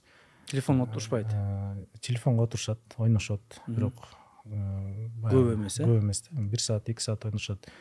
Китеп окуп турганга аракет кылам да. Анткени китеп окуу менен биз деген ички дүйнөбүздү абдан чоңойтобуз мен ошо башында айтпай кетиптирмин эме биздин үйдө кара колдо атам апам тилчи болгон үчүн эң эле көп. Китеп китеп көп да. Үйдү баягы уборка кылганда китепти тияка ташыйсың бияка ташыйсың артында чаң кыласың билбей жүрүп эле мен ошо китептерди көп эле окуп турбуз да анан ошол деле абдан мындай түрткү болду э түрткү болот экен да анан балдарыма да азыр эми баягы бир бир бир бир бара окусаң бир сом берем деген сыяктуу бир мотивацияларды дагы эптеп окутуп атабыз анткени окуп окуп көнүп кетсе анан кийин андан ары өзү эле китепке эметип кетет да эми азыр кичинекей чактарында балким мен кыйнап окутуп атам бирок кийин рахмат эле айтат болуш керек жакшы маегибиз аягына келип калды ишкердикти баштайм ушу мырзабек байкедей мен да болгум келет мен да патриотмун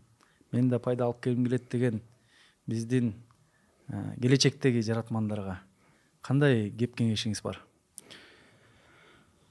Эң биринчиси жана айтпадымбы эгер ишенсеңер өзү көрүн ишигерге баштагыла эртеңкиге калтырбагыла бүгүн баштагыла чалынасыңар турасыңар эң аягында ар бир чалынганда турганда дагы бир аз болсо дагы баягы кадам астыга таштайсыңар да. Ошондуктан коркпой эле кыйынчылыктар көп болот бирок ошого карабай жетем десеңер бүгүнтөн аракет кылып баштагыла деп айтмакмын. Анан ошо убакытты туура пайдалануу жагынан дагы ойлонуп көрүп эмне баягы приоритеттүү эмне приоритетсиз деп бөлүп анан биз көп эле нерсе көп эле убактыбызды жөнүнө коротобуз да кыргызстандачы. Жамандык деп жакшылык деп анан тияк бияк депчи. Ошонун баарын эффективдүү колдонсок акыры аягы баягы элибизге жакшы болот да. Ошондуктан эң биринчи өзгөргө ишенгиле туура туура эмес жасайм же ката жасайм деп коркпогула ар бир катанын артынан туура чечимдер келет. Ошол демекмин. Сонун биздин долбоордо жакшы бир адат бар да. Бизге келген меймандар коноктор ушу чыгарылыштын комментарийлердин авторуна тандалган адамдарга бир балким бир кандай бир белек э, сыяктуу беришет да. Балким бүгүн сиздерден дагы бир жакшы белек бар. Э, мен жана айтып кетпедимби ошо эгер ишкерлер да эми көбүнчө уккандар ооба. ишкерлер болсо биздин ошо өндүрүштү көрсөткөнгө. Беш же он киши болсо. Сонун болот. Анан ошол жактан айтып берип анан ошол жактан да белектерибиз бар. Өзүнүн ошо белектерди дагы берип узатканга даярбыз да. Сонун белек бул. Чынында мен да ойлоп аттым эле э, жана сиз айтып баратканда э, тойбоско барып өзүбүздүн көзүбүз менен көрүп ошонун атмосферасын жана стандарттарды силер айткан инновацияларды ошол жерден таанышып европага барып жүрбөйлү биякта турган алдыңкы ийгиликтүү компанияга барсак бул дагы көп адамдарга дем күч берет да. Ошон үчүн достор бул эксклюзивдүү белек десек болот байге. Бул байгени утуп алыш үчүн силер э, кызыктуу комментарий жазсаңар көп лайк алсаңар бул каналга катталсаңар анда он кишиден турган топту чогултуп анан сиздин Э, убактыңыз болсо ошол жака барып таанышып келели э тойбос компаниясы менен. э, таанышып эми анча мынча суроолор болсо аяктан да жооп беребиз албетте анан өндүрүштү көрүп бул эме да чын эле алдыңкы өндүрүш болот анан шыктанып кетет деп ойлойм да. Эми ошондой болсо жакшы болот. Мырзабек байке чоң рахмат убактыңызды бөлүп бергениңиз үчүн сиздин э, тойбостун тарыхы сиздин басып өткөн жолуңуз бул өтө кызыктуу окуя экен чынында. Мен ойлойм бүгүнкү чыгарылыш аркылуу көптөгөн адамдар мындай илхом дем күч алышат да.